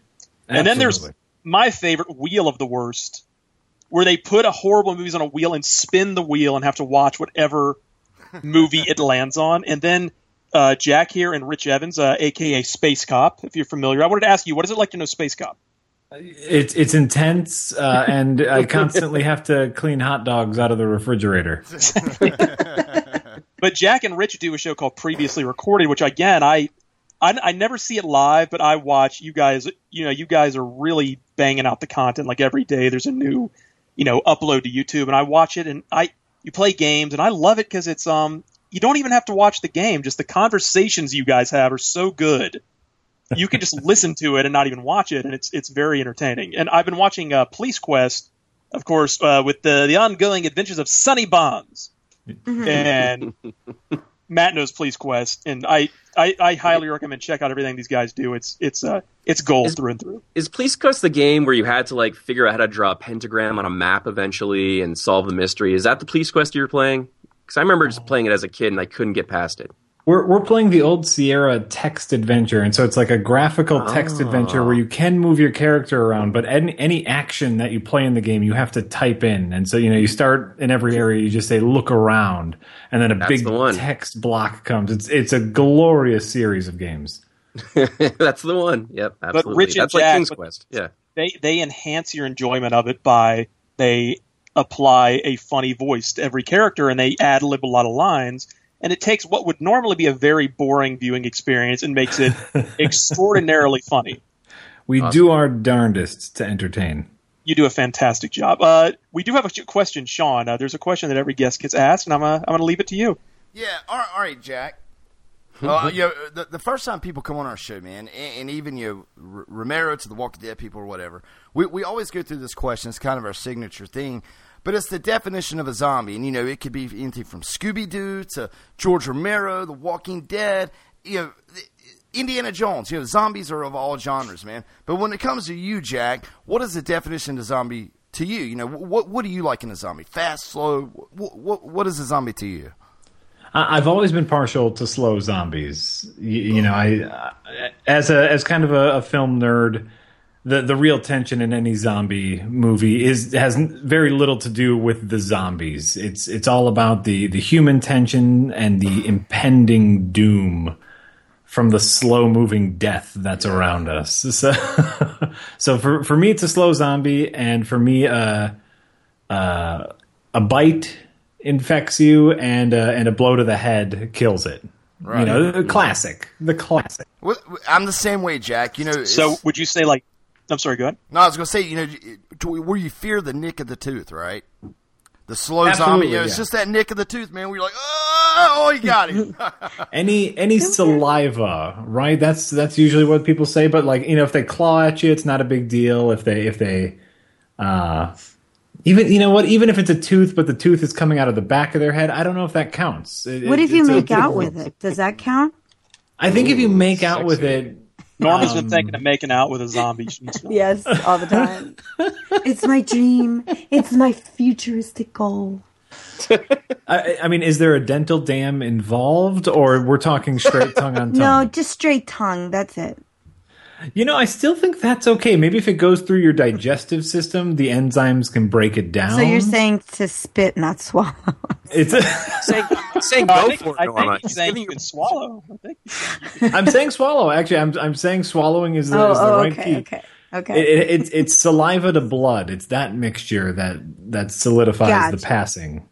Gotcha. so, so if you Well, can't, one- one- if, if you can't tell, Jack, we talk more about morning moist instead of morning wood because we got no, horny Norm on the show. it's always making Morning- out with her. She wants to make out and hold hands with zombies. I, I don't know what it is with Norma, Jack. You know, you just never know what you're gonna get. in Life is like a box of chocolates, right? Jack, do you consider uh, 28 days later rage zombies that have a virus and you can just shoot them in the chest and kill them? Or are those zombies? Oh my lord, uh, we're we're gonna get we're gonna get to subsets of zombies. It's Now remember, Jack. Remember, Jack. You are a you are an internet celebrity film expert. So what you say is scripture. okay. uh, I have a I have actually a dark secret. I have never seen Twenty Eight Days Later. Okay. Good, good. Or Don't even 28 watch hours Good later. for I'm not I'm not a fan of fast zombies, so I, it never interested me. Uh, I know. I'm very. Matt I've heard I'm with you, Jack. great things. Jack, have you ever seen Redneck Zombies? It, it's a, some people say it's really bad, but man, I love it. We just got done watching. Uh, it, the, it, it got uh, a different release title. We just got done watching the movie Zombie Holocaust, which we saw under the name Doctor Butcher MD, which was uh, right, right. That was uh, just on 70s That. Yeah, that was just on Wheel of the Worst, and and it's a '70s Italian filmmaker's take on a zombie movie. Hmm. Uh, Surprisingly good fake heads, but but the rest of the movie is complete garbage. tell us how you feel. Well, I wanted to say, Jack, what I find funny is um in in your I I I think my favorite show you guys do is you know like, is the best, the worst, and the wheel the worst. And I'm a person that when I watch it, because I grew up, I, you and I are maybe around the same age. Maybe I spent a lot of my younger years in the '80s, so we spent a lot of time at video stores. I've seen, and I find that I've seen these bizarre movies you guys watch that you kind of pull out of your ass. I'm surprised by how many of them I'm familiar with and have actually seen. And I remember, a- uh, like, go ahead. Oh, I was just gonna say that's always the, the funnest game is deciphering how much they're lying to you on the cover of the VHS box. Right, right, right, right. Like Deathstalker, which is just a big rapey movie, and that demon on the front not even in it. I don't think. exactly. Yeah. So you guys watched, um, like you watched Deadly Prey, which is one of your favorite episodes, my, my favorite episodes, and that's a movie. When I was a kid, that was one of my favorite movies. I watch it all the time, and I've gotten people to watch it again recently. But the one that surprised me the most when you guys started watching it, I was it was on the wheel of the worst, and I was actually going, please let it land on this one, please, please, please, and it did not land on it. So you guys rigged the wheel so it would land on it. And I was like, I, I, I was so happy. It was exploding varmints. Oh god. I have I have seen expl- I'd seen it before that, and when I saw it in the wheel, I was like, that it has got to land on that. And I was so happy when you guys were. That's funny. Tell everybody about exploding varmints. So you know we uh, most of the movies we watch are actual movies you know p- fully produced at least 80 90 minute movies but people send us tapes all the time and a lot of tapes are like old how to conduct yourself in the workplace videos or you know we saw a video on hunting morel mushrooms Yes. just videos that we have no category for and we can't really watch as a movie so that's where we At a party with uh, Malcolm Jamal Warner. Exactly. How to be cool at a party. And and so we have the wheel of the worst for these types of tapes, and one of them was called Exploding Varmints.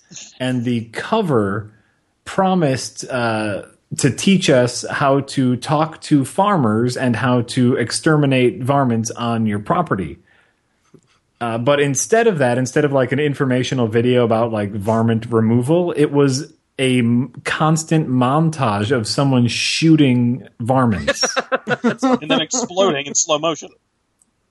it was the most horrifying thing you could ever watch because then the camera like slowly zooms out and you see the shooter and he's got this giant smile on his face oh my gosh. And you can you can see his erection off camera just killing these tiny tiny critters I, I i was about to cuss am i allowed to cuss on here Oh Fuck yeah. yeah, fuck yeah. Oh, okay. Oh, great. Oh, good. And and so I was going to say he had a shit eating grin on his face every Oh, with does. every varmint explo- explosion, and it just sickened us more than anything else. That's why I wanted you guys to see it because I, you know, I've, I've so familiar with Red Letter Media, and I've seen all your videos for since the beginning. You know, I think most people discovered when the the Plinkett review came out of Star Wars, uh, Phantom Menace, Yeah. and that's when I discovered it, and I've been a fan ever since. So I knew when I saw that tape, I was like, I know exactly what their reaction is going to be, and I I want to see it, and it was exactly what I thought it would be. Another great one you watched, then we'll move on, is that I struck me with. There was one you watched. There was like a creepy sorrow clown who teaches you to get over the death of your relatives, which he dresses like a creepy demon Yeah, clown. no, the- these are real things. Uh, Eloise Cole, the grief clown, the grief clown. Thank you. And uh, That's morbid, man. It's- okay. Yeah. it's worse than morbid. She the, the whole idea was she was trying to teach you how to use like your clowning skills to to help friends and loved one loved ones get over a, a loss in the family. The, and and she was talking very seriously about like depression and overcoming a loss, all while wearing cra- clown makeup. So is it like, Margaret, I'm, I'm so sorry for the loss of your son, but why don't you pull my finger? I'll make it all better. It is. Yeah, it's terrifying. Honk my nose. It'll- it'll Exactly. go It- it- it- horrifying. I can I just ask a quick question because um, there, I mean, there's a lot of podcasts um, that deal with kind of the, the the theme of bad movies, and yours does it very creatively. Is there a line between a bad bad movie and an amazingly entertaining bad movie? And and what do you think defines that? Like, Uh, what do you, what defines a good bad movie? That that's the eternal question. You know, a lot of it has to do with production quality. Yeah. You know, there there needs to be several technical errors. Uh, the really the you know writing stru- the structure is all off. The the biggest thing that we found is ego. Okay. The the larger the ego of the filmmaker, the better bad movie it is. okay, that's a good point. That's cool. Yeah. And so you need So, to like- find someone. Oh, sorry. Go ahead. No, no, continue. Yeah, yeah. Uh, quite recently, we've discovered a, a fresh, new bad filmmaker called Neil Breen, and he makes the. He's a real estate agent in Las Vegas, and he self-produces his own movies, in which he is the director, writer, and star of them. That sounds amazing. and he casts himself as as the the greatest fighter pilot who ever lived, who's also an amazing hacker and and greatest lover in the world, and he's won all the medals. Yeah. And and you can just feel his ego come through the screen, and he has no technical proficiency whatsoever, and and that's what really makes the the greatest bad movies. So, like that that Room movie, then would that be a good bad movie? Like the famous Not room, bad one? the room, the room. The, The- the Room, yeah, not Room was a great movie. like. Do you remember that? Because that was that was famous for being just like a shit show. But people love Absolutely. because there's so much ego involved in it. And uh, that's the the classic example. I, I actually have never seen The Room, even though I, I watch bad movies all the time. um, but but yeah, he uh, apparently you know he had no idea how to make a movie. He self funded his own movie. Uh, apparently, he dual shot the entire thing on digital and film. Like he had a special rig with two cameras on it because he didn't understand how to take a film reel and turn it into a digital movie. So he shot it twice. Oh wow! He didn't know how to, he didn't know how to digitize That's film. fantastic. Yeah, he didn't understand that you can take film and digitize it, so he also shot it with a digital camera. Well, here's something interesting. I've never seen Room either. I've always meant to, and I, I live out in uh out in uh, you guys use a word for it, Hollyweird, Mhm. um, and they're going to have a Room like anniversary screening in a theater with the dude who made it. What's his name? Tommy Wiseau. Tommy Wiseau is going to be there, and I'm I intend to go to watch it with an audience and get the full full Room experience in a couple of weeks. Well, that's like the that's the glorious story behind the room is is he made this movie that he was so proud of. Of course, he is the star of it, and everyone loves him, and, and he's the greatest person in the world. But no, he couldn't get any theater to carry the movie, so he just rented out a theater because he he's some sort of weird European millionaire. so he would I- rent I out a theater every single week to show the room and eventually it, it grew this cult following because it was so terrible. I admire that. I think that's great. I want to hug this guy. That's you gotta you gotta love that hubris though. Like you gotta You gotta Absolutely. be happy there's people who exist like that in this world. Absolutely, and and so like you know now for us the the biggest the the hardest part is finding that next movie that's going to be terrible because we don't really pre-screen movies. We just pick a couple that we think are going to be good, bad, and w- start watching. Mm-hmm.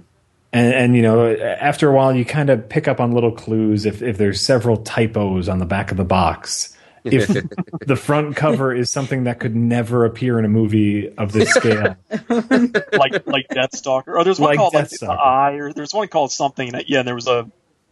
I can't remember what it was. There was definitely a monster movie you guys did, maybe called the, the Living Eye or the. I can't remember what it was, but what is? Oh, that's right. The what was that? What was that called? The I, It was it, might not- have just been called the Eye. And, and the thing on the box was not even in the movie. Exactly. Exactly. It, it was uh, it was uh, a horror movie done by a famous softcore porn director.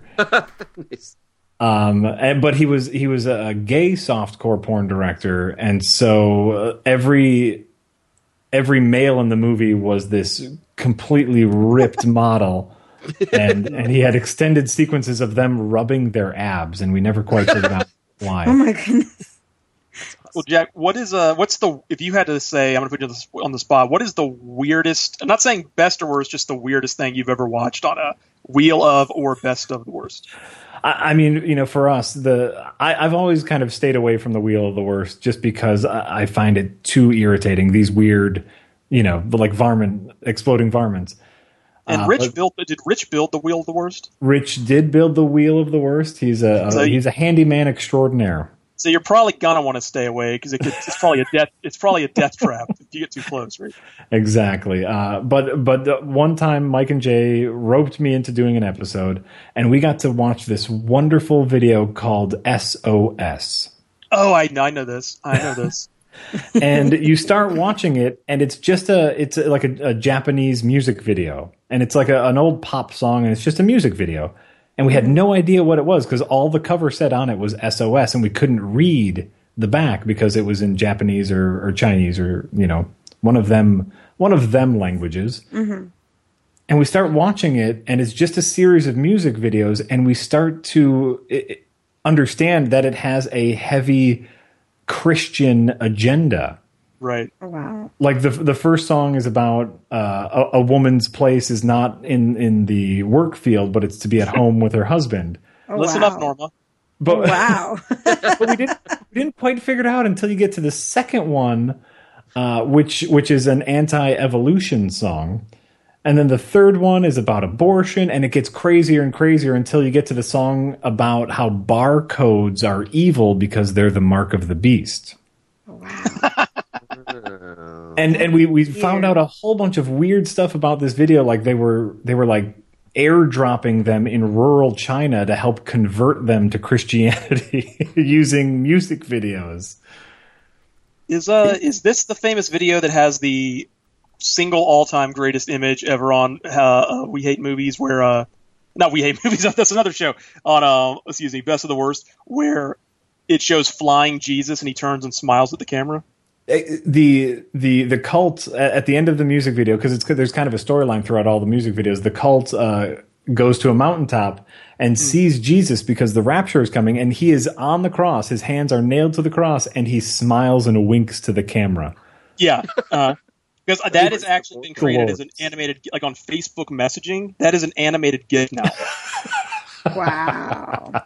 Is Jesus and I and I probably you know I think it's safe to say we can thank uh, Red Letter Media for that. Mm. It's it's it was the most wonderful discovery. You know, the the wheel giveth and the wheel taketh. But just to Um, be there, not understanding, and and all of of course all of the songs are also in Japanese or Chinese, so we had no idea what they were even saying. So just trying to figure out what was going on was a wonderful detective story. What in like what in general are your favorite movies? If you had to say, I mean, I know it's hard to pin down a favorite movie, but any genre you want, what is like what is? I I can tell you, my favorite movie is the original Halloween Oh, by John okay. Carpenter. Sure. Uh, you know, to to me, my as a as a film nerd, my big awakening was Jurassic Park. Yeah, You know, like I've always watched movies, I was always into movies, but when I saw Jurassic Park for the first time, I believed in the power of movies, and I want to Yes. say I, I saw that over a dozen times in the theater, It was good. And and still to this day, it's it's one of the most brilliant movies ever made. You, you know, the, I- the, the whole T Rex scene, the sounds, the everything about it, man. It, you're right, man. It's still done so well. Spielberg is the man. Oh, I I mean, you could watch that now, and even the the computer generated graphics haven't aged that much Yeah. because they they relied so much on real puppets, and you know Spielberg just knew how to hide the bad looking stuff. It's it's an incredible movie, so I I, I would choose that one. I Well, guess. well, I tell you what, Jack. You know, speaking of, of Jurassic Park and and all that, uh, recently my son had to do a Holocaust report, so we watched Schindler's List, Spielberg's film. Okay. Uh, and, and we moved from that. You know, they recently put ET in HD on Netflix. So you know, I have three kids, Jack. Uh, Mhm. One thirteen, one nine, and one. Uh, you know, two boys that are thirteen and nine, and a girl that's seven. So we were watching ET, right? And I was like, you know, I- I mm-hmm. remember seeing this like thirteen times in the theater whenever I was a kid. And it, and it always jerked my soul out, Jack, whenever I watched it. But I was like, you know what? I'm going to watch my kids.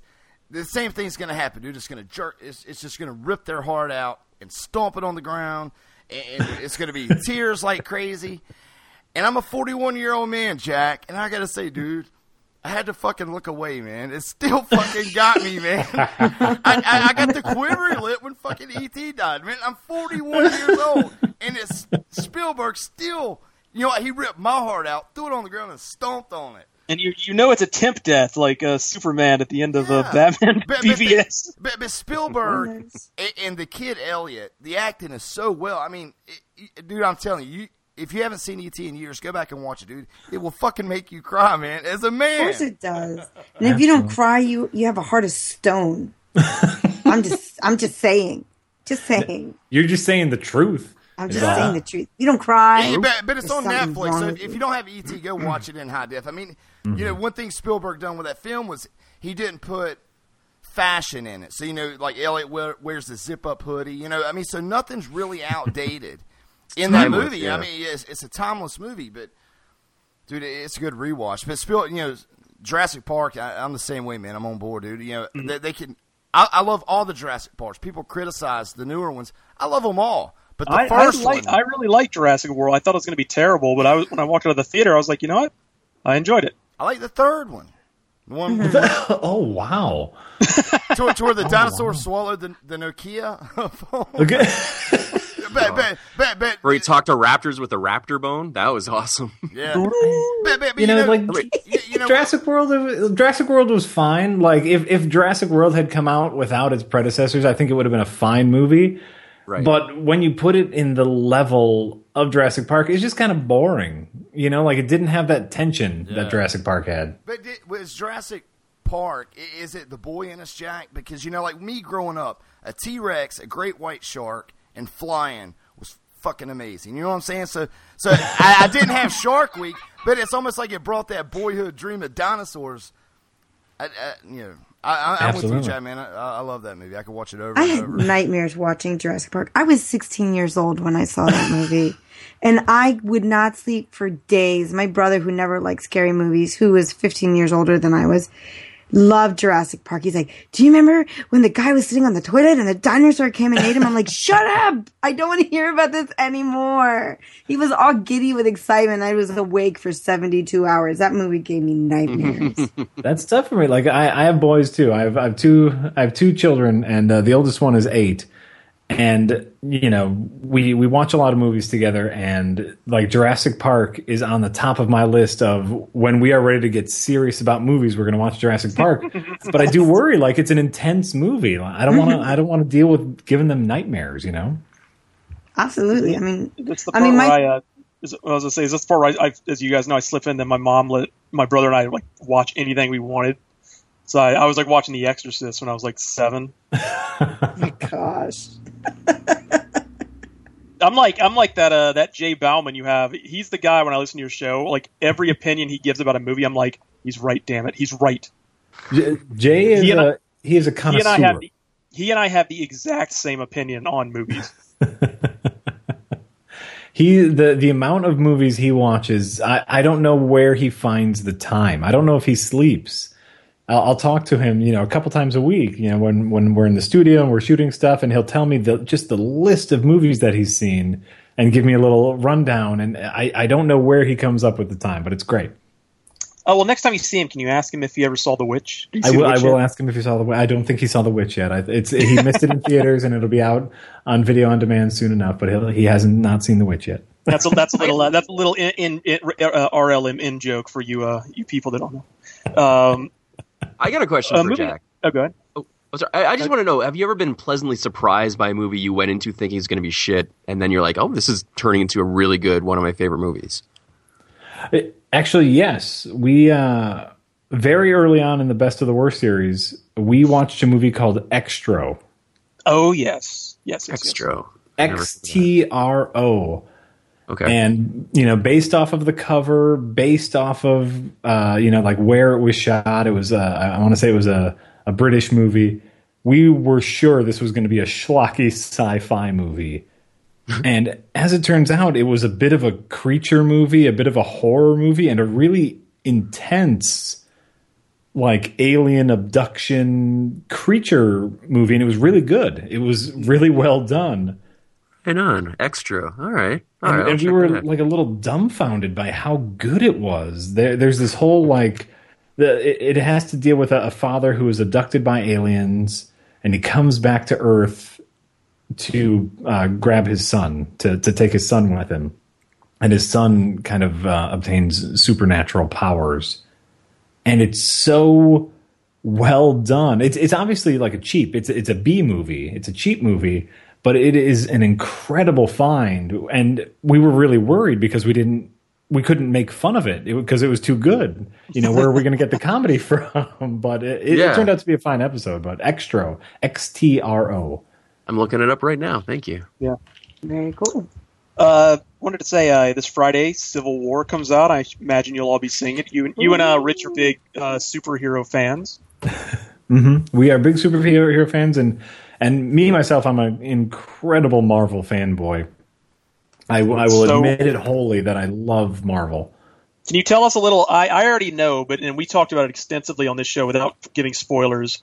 Just a quick, like one minute rundown of Batman versus Superman because we have talked about it to death. And you being the you you know you being uh, you being Jack Red Letter Media Jack, we'd like to hear.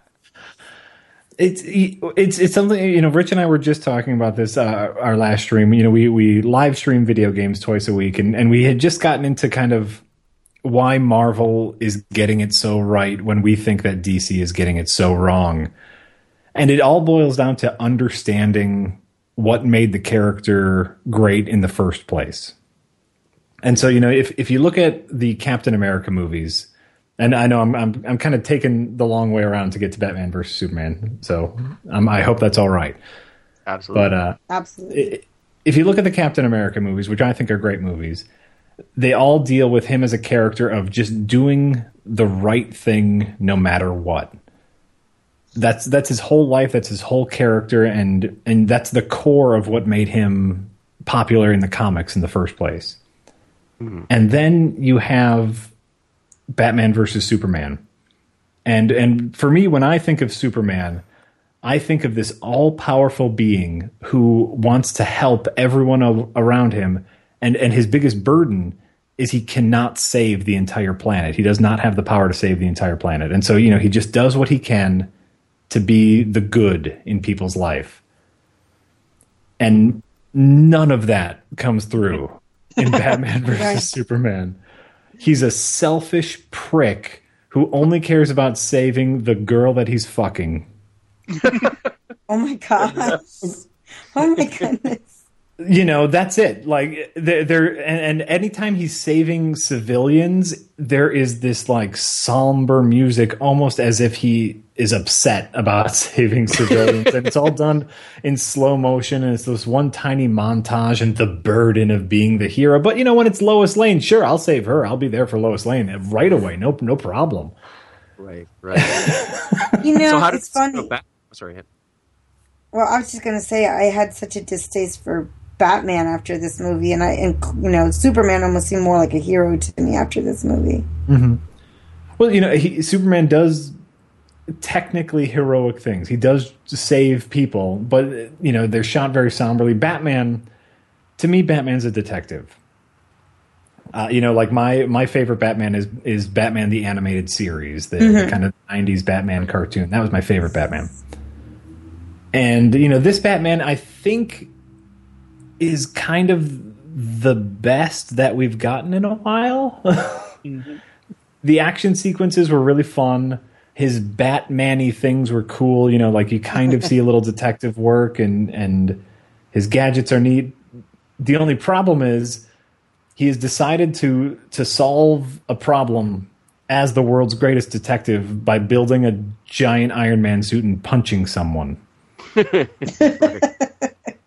you know, when it's it's it's just this there's too much testosterone and not enough character and not enough story. N- You know, not not even to get into the fact that why does Lex Luthor do anything in the movie? Mm-hmm. You, you we don't we don't know. we don't we don't know Yeah, yeah. why he's No upset. we don't motivation know at why all. he's a villain. No motivation at all. And so it's just this series of shots. It, I, I we we really dislike that movie a lot. I gotta listen to that episode. What what number is that episode? If we wanted to go back to Half in the Oh, bag. yeah. episode. Half in the bag There's a whole thing on it. Rich and I have a Yeah, have an you guys- entire unedited three hour discussion on it. It's you can go to. it's terrible. I mean, it's it's great if you're into that sort of thing. But uh, yeah, head head over to Red Letter Media.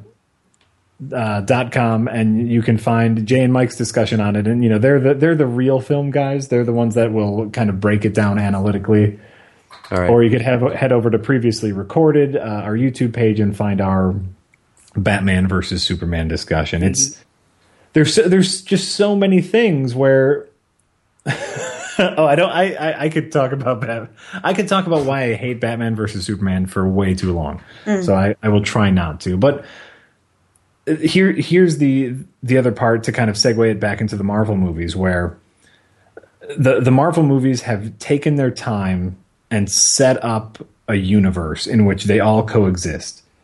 So when we get to Civil War and they're all fighting, we know what's going on already before the movie starts. They've done such a good job setting everything up. Mm-hmm.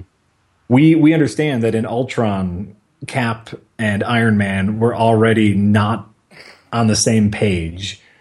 You know, we we understand characters, we understand what's happening, but in Batman versus Superman, we get a montage of them trying to shove characters in our faces that we're supposed to care about. We're that's supposed to drag us to the next movie. Right. But but it's a montage, and and and, and, and Aquaman was holding his breath. I don't care what anyone says. Stupid shot of Aquaman, he was That definitely was holding. really awkward in the theater. I was like, "What is this? It's going on way too long."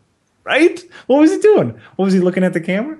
It was Yeah, yeah. It's like they weren't. It's like how they should have done it is you get like a quick like he blows by the camera. It's a blur. The camera goes out, and then you get like maybe a quick frame of his, you know, something that lets you know it's him. But it's almost like they wanted to say, "Hey, we got Jason Momoa. Let's all stare at him for ten seconds." And you know what? He's a handsome man. That's fine. You want to stare at him? That I'm sure he's on a, a on an issue of Ladies GQ that you can you know see him in his full glory.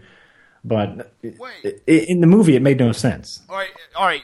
I, I haven't seen the movie, but, but you guys talking about Jason Momoa. Me, Matt, and Ted were around Jason Momoa not long ago. Right after, right after they announced he was going to be in this movie, he had so much security around him. I mean, you know, you know, like Norman Reedus was there, Andrew Lincoln from The Walking Dead, Greg Mhm. Nicotero, all these people. But Jason Momoa, of all people, was walking around with security. So you- I mean, you you couldn't even wave at him without security getting on you. W- was him being in this movie worth all that security? I mean, w- was he in it a lot, or because I, haven't seen it?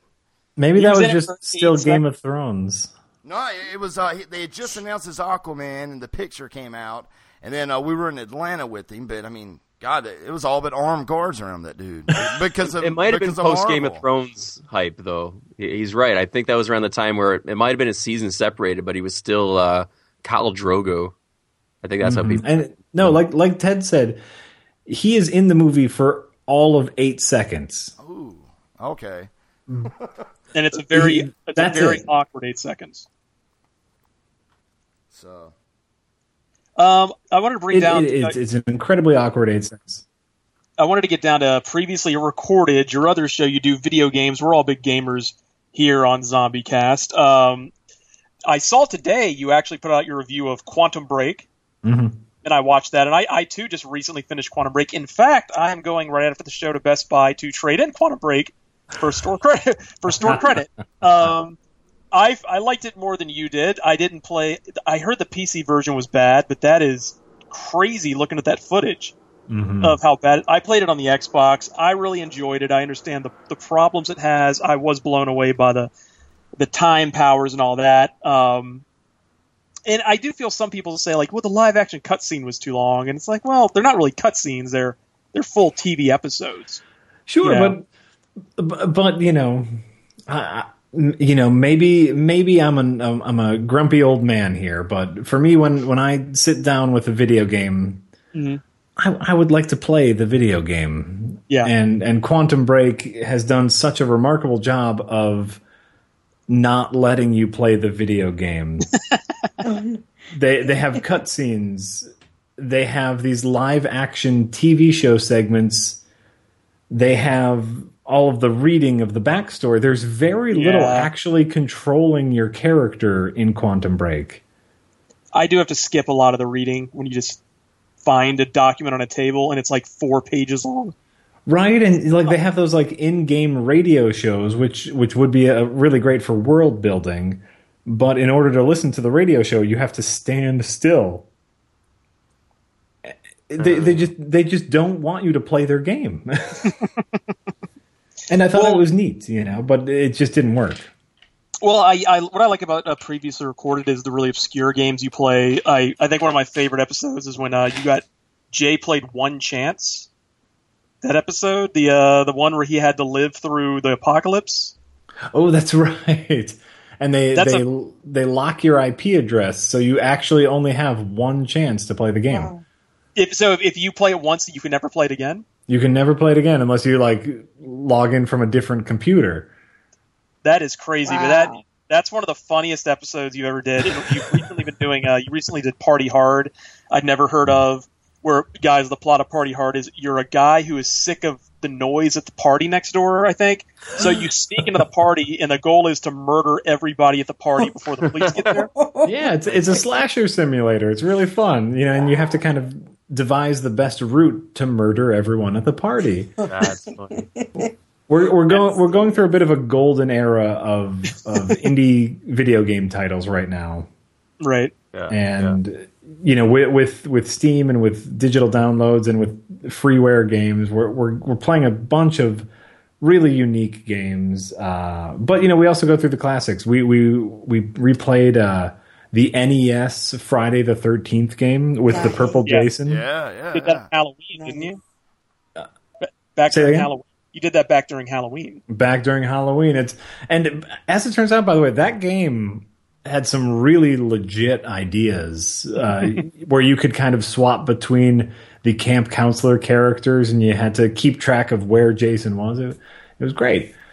Uh, they're re- they're they're doing a, new version of Friday of the Friday Yeah. the Thirteenth game, which I'm really excited about. Actually, where it's a, it's a multiplayer game where many people play as camp counselors and one person plays as Jason. And the camp counselors just have to hide from Jason and he has to find them. It's, it looks really fun. Did you see the footage of Jason breaking through the door and killing the girl with the axe? Yeah, looks great. Looks yeah, great. looks- and they have every version of Jason. They've been doing a Kickstarter, you Mm-hmm. know, with like goals you can meet, and they've got like I think every version you can even be Jason's mom in there. so uh, be Bet- Betsy Palmer running around. it's it's there. There's a lot of fun. We we we we recently played a game that I, I look back on really fondly called Who's Your Daddy, and it, it's a two player game, and one person plays as a father trying to protect his house. Uh, from his newborn baby, and the other player plays as a baby trying to kill themselves. I oh I saw this. Yes, I watched that episode. It's eh, it, like it's morbid but a really amazing idea for a video game where you're like you play as a baby and you crawl around and you try to like stick your fingers in outlets. And the father tries to like find the outlet covers and cover all the outlets and all the levels are kind of randomized. Mm-hmm. It's a really interesting and fun multiplayer game. So you would see stuff, Matt, Matt and Sean, like yeah, the baby be crawl. It's kind of creepy. Like the baby looked like the movie It's Alive or something. right. It's, ki- I was thinking they should make an It's Alive game. You see the baby, and then the dad has to stop the baby from killing itself because Matt Matt has a has a small child. They like to they like to stick things and things, and They like to you know, find the most convenient way of injuring themselves. Yeah, Yeah. absolutely.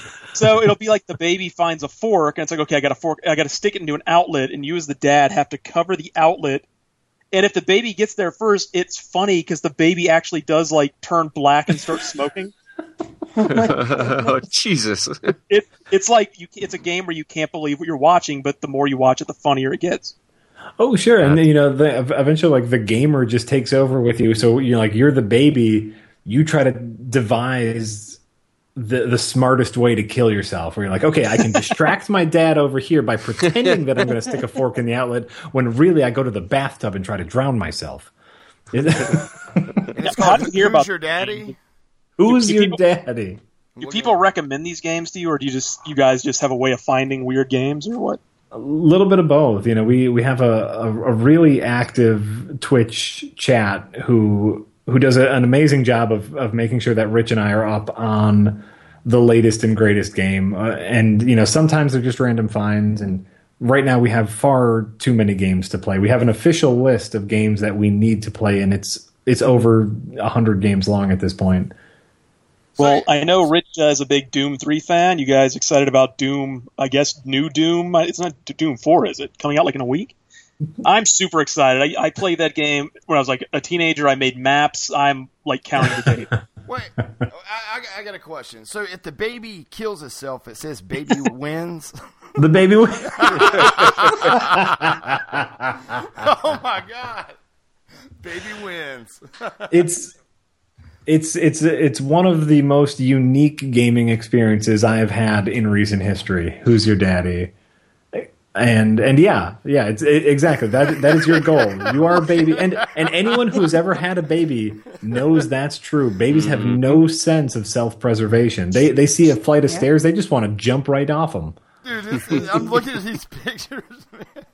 It's got, it's got fork Go and an watch the video, man. the John. They- there's like an there, there's like a straight hour of Jack and Rich playing the game on a on YouTube. You should go watch it. It's hilarious. As I've said, Rich and Jack's commentary makes a what would be a boring game way more entertaining. Right on. Yeah, I'll have to check that out. Um, You guys should do a Okay. commentary of Ted's new movie. out. Did Ted tell you about a movie he put out? It's No. on uh, it's on YouTube and it, it's right at four million hits. It kind of took off pretty quick. Uh, it's Combat Kids, right, Ted? I, I made a I made a fan a Mortal Kombat. It's good, film dude. Called, called Combat Kids because I'm a huge fan, and it's about uh, if Combat Kid if the Mortal Kombat characters are basically the Muppet Babies. You know, it's them as little babies, and it, it's yeah, it's got four million hits and was like personally endorsed by Ed Boon and NetherRealm Studios, and they put it on all their social media and everything. So if you if you guys have a you guys have about 25 minutes to kill and you want to watch a, a children's show become batshit crazy real fast, I just googled it. It's it's up on a it's up on a new tab right now. So yeah, after after the show, I will watch it. Do it. My kid plays. um Oh shit! Who, my Scor- kid uh, plays he- Scorpio. Yeah. Matt's three year old is Scorpion. That's great. Yeah, but it's really yeah. good, Jack. You should check it. out. I mean, you really should check it out on a serious note. But uh, I'd like to hear your guys' re- take on it. You know, there, Mhm. there's You know, been, last there's, thing- there's been like a thousand review videos of You it. never know; it might get put on the little peg there and turned around the wheel, and it might pick them just so they could watch it. yeah, guys. you- Yeah, could you? Yeah, could you put it in that VHS tape? And uh, and I, I would love to see uh, Mike. I, I I've, I don't know anything about Mike. Mike seems is Mike's the sarcastic one, right? M- Mike is the very is very sarcastic one. Absolutely. I would love to hear him besmirch my my cartoon. We hear that from a lot of filmmakers. They just they just want to be beat up by Mike. Mi- Mike is the the Mr. Plinkett. You know, he's the one that, that Yeah. kind of started it all with these.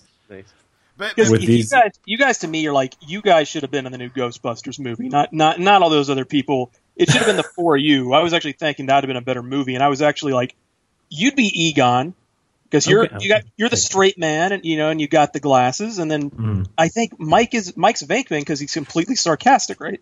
Yeah, absolutely. Mike's Venkman. I think Rich- Jay is Ray because Ray rhymes with Jay, and it's kind of the adorable. He's so- There you you know. Jay's so adorable. He's just so adorable. But and Rich, I guess, would be Winston because you know they'd always send send Winston to do the, the, the nasty job or get. Absolutely. He got slimed. He had to go into the train, and that seems like the guy Rich would be. It's Make that perfect. movie happen. You know, it, I, if we would take those parts just so we could tank the movie, so there would be no remake of Ghostbusters. Yeah.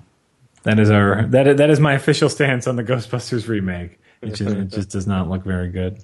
Well, I, I uh, one last things I wanted to say, and I think we're gonna start wrapping up. Uh, Outlast Two. You guys played Outlast One, which is another great episode. Have you seen the footage for that? The new one. No, no, I. Uh, you know, like I'm, I'm not a huge horror horror survival video game fan, just because I find most of them to be very boring. Uh, we played it. horrifying. we played Outlast. Outlast was legit. Like we had a lot of fun playing Outlast, uh, which is you kind of are investigating this rundown insane asylum, Mhm. and as one would imagine, shit gets real. Uh, but no, I mean, I'm looking forward to Outlast too. Yeah, uh, a lot of people have recommended it to us, and you know, Halloween is one of our favorite times of the year anyway. So unfortunately, like we just have so much we want to do during Halloween, during all of October. Well, Outlast Two takes place out in the woods and in cornfields and creepy places like that. Yeah, like you're, you're you're crawling through cornfields with crazy people with flashlights looking for you. It looks fantastic. Um, I wanted to say uh, conventions. You guys don't do a whole lot of conventions. Is that something you'd ever change? Would you ever come up to an LA convention so I could come stalk you guys down? I know, you know, my uh, Mike, Jay, and Rich used to do conventions a lot uh, with their with their movies. Uh, Mm. They they don't anymore, just because now with digital distribution and and uh, their their online fame, uh, it's really easy just to mail them out. So no, I don't believe we are doing any more conventions. I mean, like Rich and I like going to them still, Mhm. but but not no more booths. Well, that's a shame. Um, I thought you had more to say. I'm sorry. No, I Um, don't. We you know we're we, we're just making videos now. And speaking of making making videos, you guys recently put out. Uh, it took 12 years to make uh, Space Cop. Space Cop, yes, the the, the a Space movie a movie about a cop from the future, the future of space. Space Cop, uh, S- Space Cop, Space Cop, Space Cop. Mm, hot dogs. Oh yeah. Space Cop is uh, is the latest feature film from Red Letter Media. It it actually started off as a feature film that was going to be almost made as a joke. Uh, it, it, it's an old trailer that was out maybe like ten years ago of footage they could salvage from an original shoot, and the, the idea just kept on kicking around. It stars internet superstar Richard Evans. If you've ever seen that picture of a guy sitting on a couch with a bottle of beer, wondering what he's doing with his life, that's Richard Evans. Uh, Dude, I always confuse. I always call him Chris Evans, and I'm not the only one. he's, I mean, he's just as handsome. It's exactly. I mean, they're, they could be twins, but I, I really he's do. just almost, as handsome and twice as talented. Absolutely. I call him Chris Evans all the time, and then there was even a joke on a, I think a half in the bag the other day where Mike said, "And we have uh, Rich Evans," and he put up a picture of Chris Evans. I, I How'd it go? wouldn't know. I, I never watch Half in the Bag. I don't much care for Mike and Jay. Yeah, you should, and it's a terrible joke.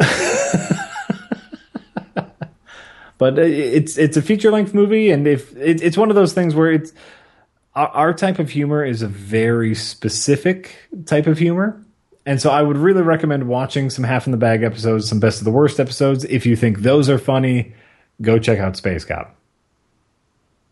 You will. Is it? A, Yeah, how, how do we get it though? Uh, you can get it through redlettermedia.com. Uh, they, there's digital downloads, there's Blu-rays, uh, and and that's really it. I'm sure there's a there's a uh, But you there can are download it from your site though.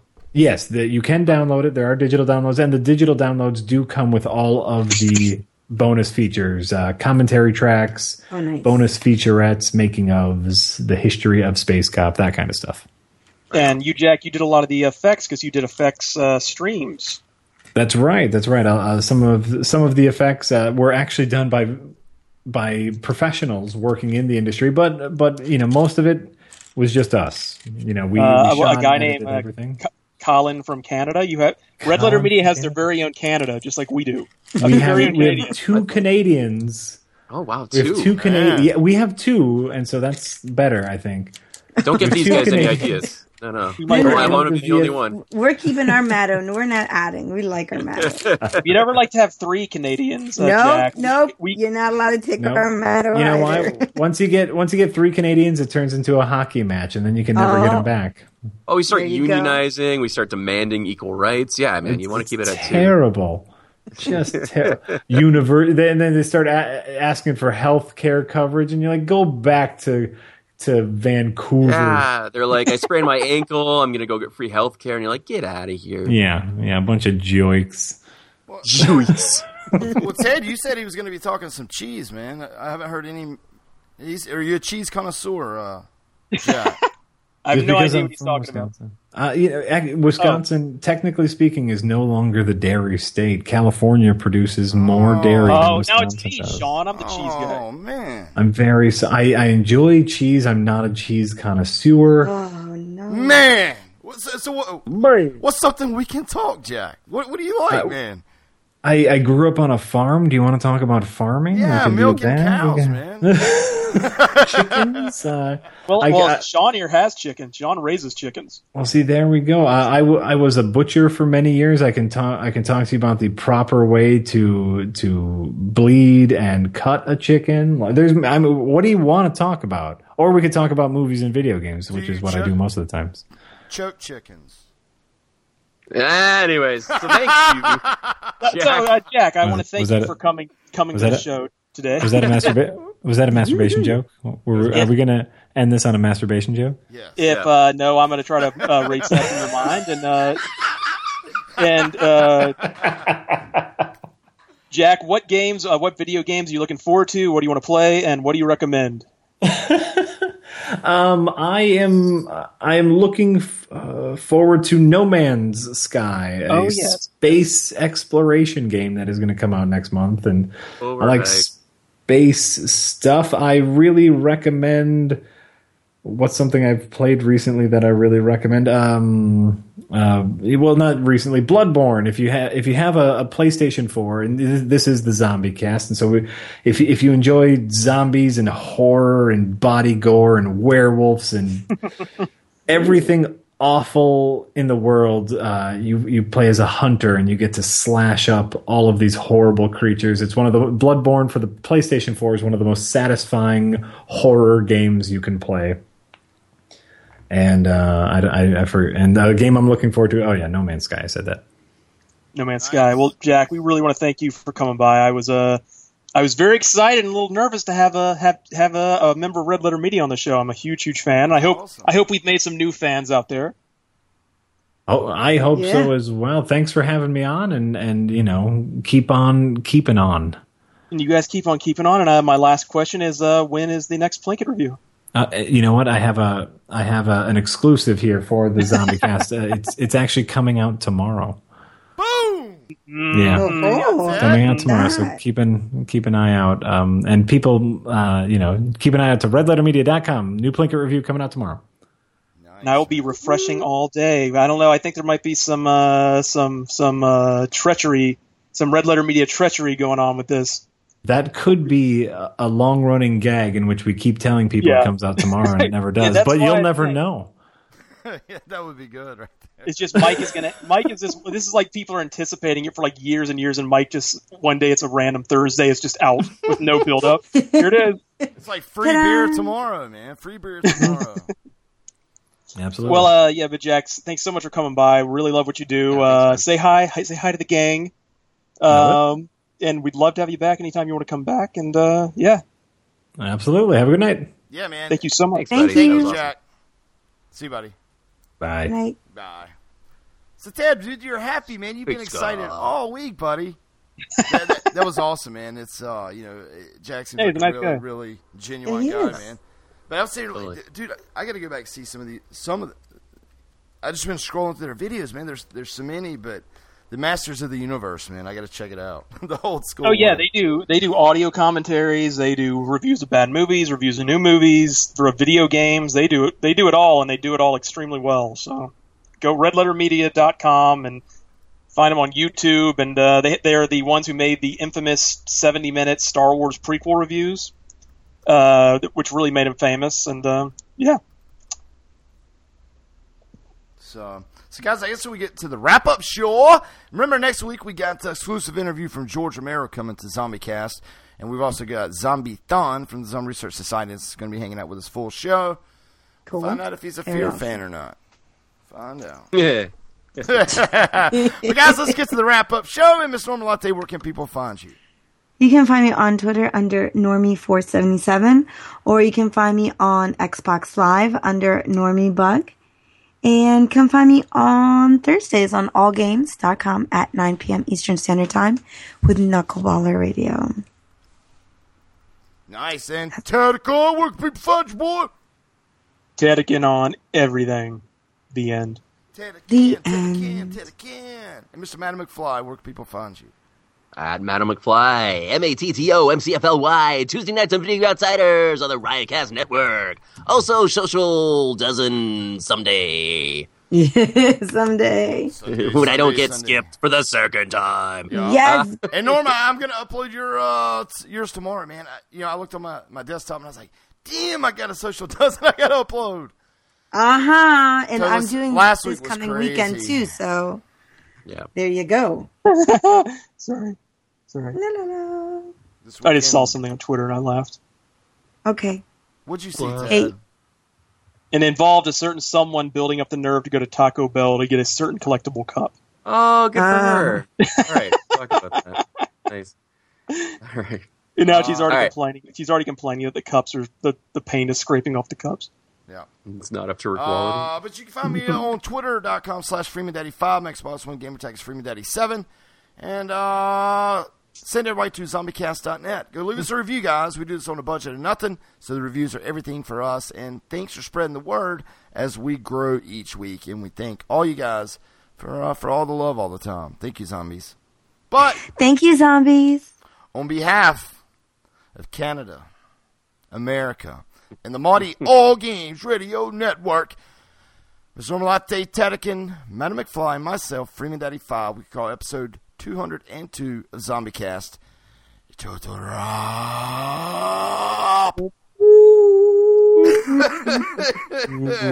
Good night, zombies. Good night, everybody.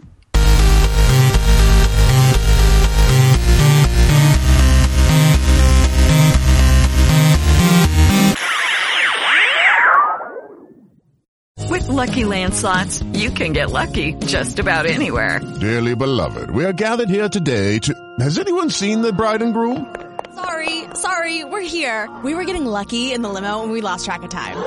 No, Lucky Land Casino, with cash prizes that add up quicker than a guest registry. In that case, I pronounce you lucky. Play for free at LuckyLandSlots.com. Daily bonuses are waiting. No purchase necessary. Void where prohibited by law. 18 plus. Terms and conditions apply. See website for details.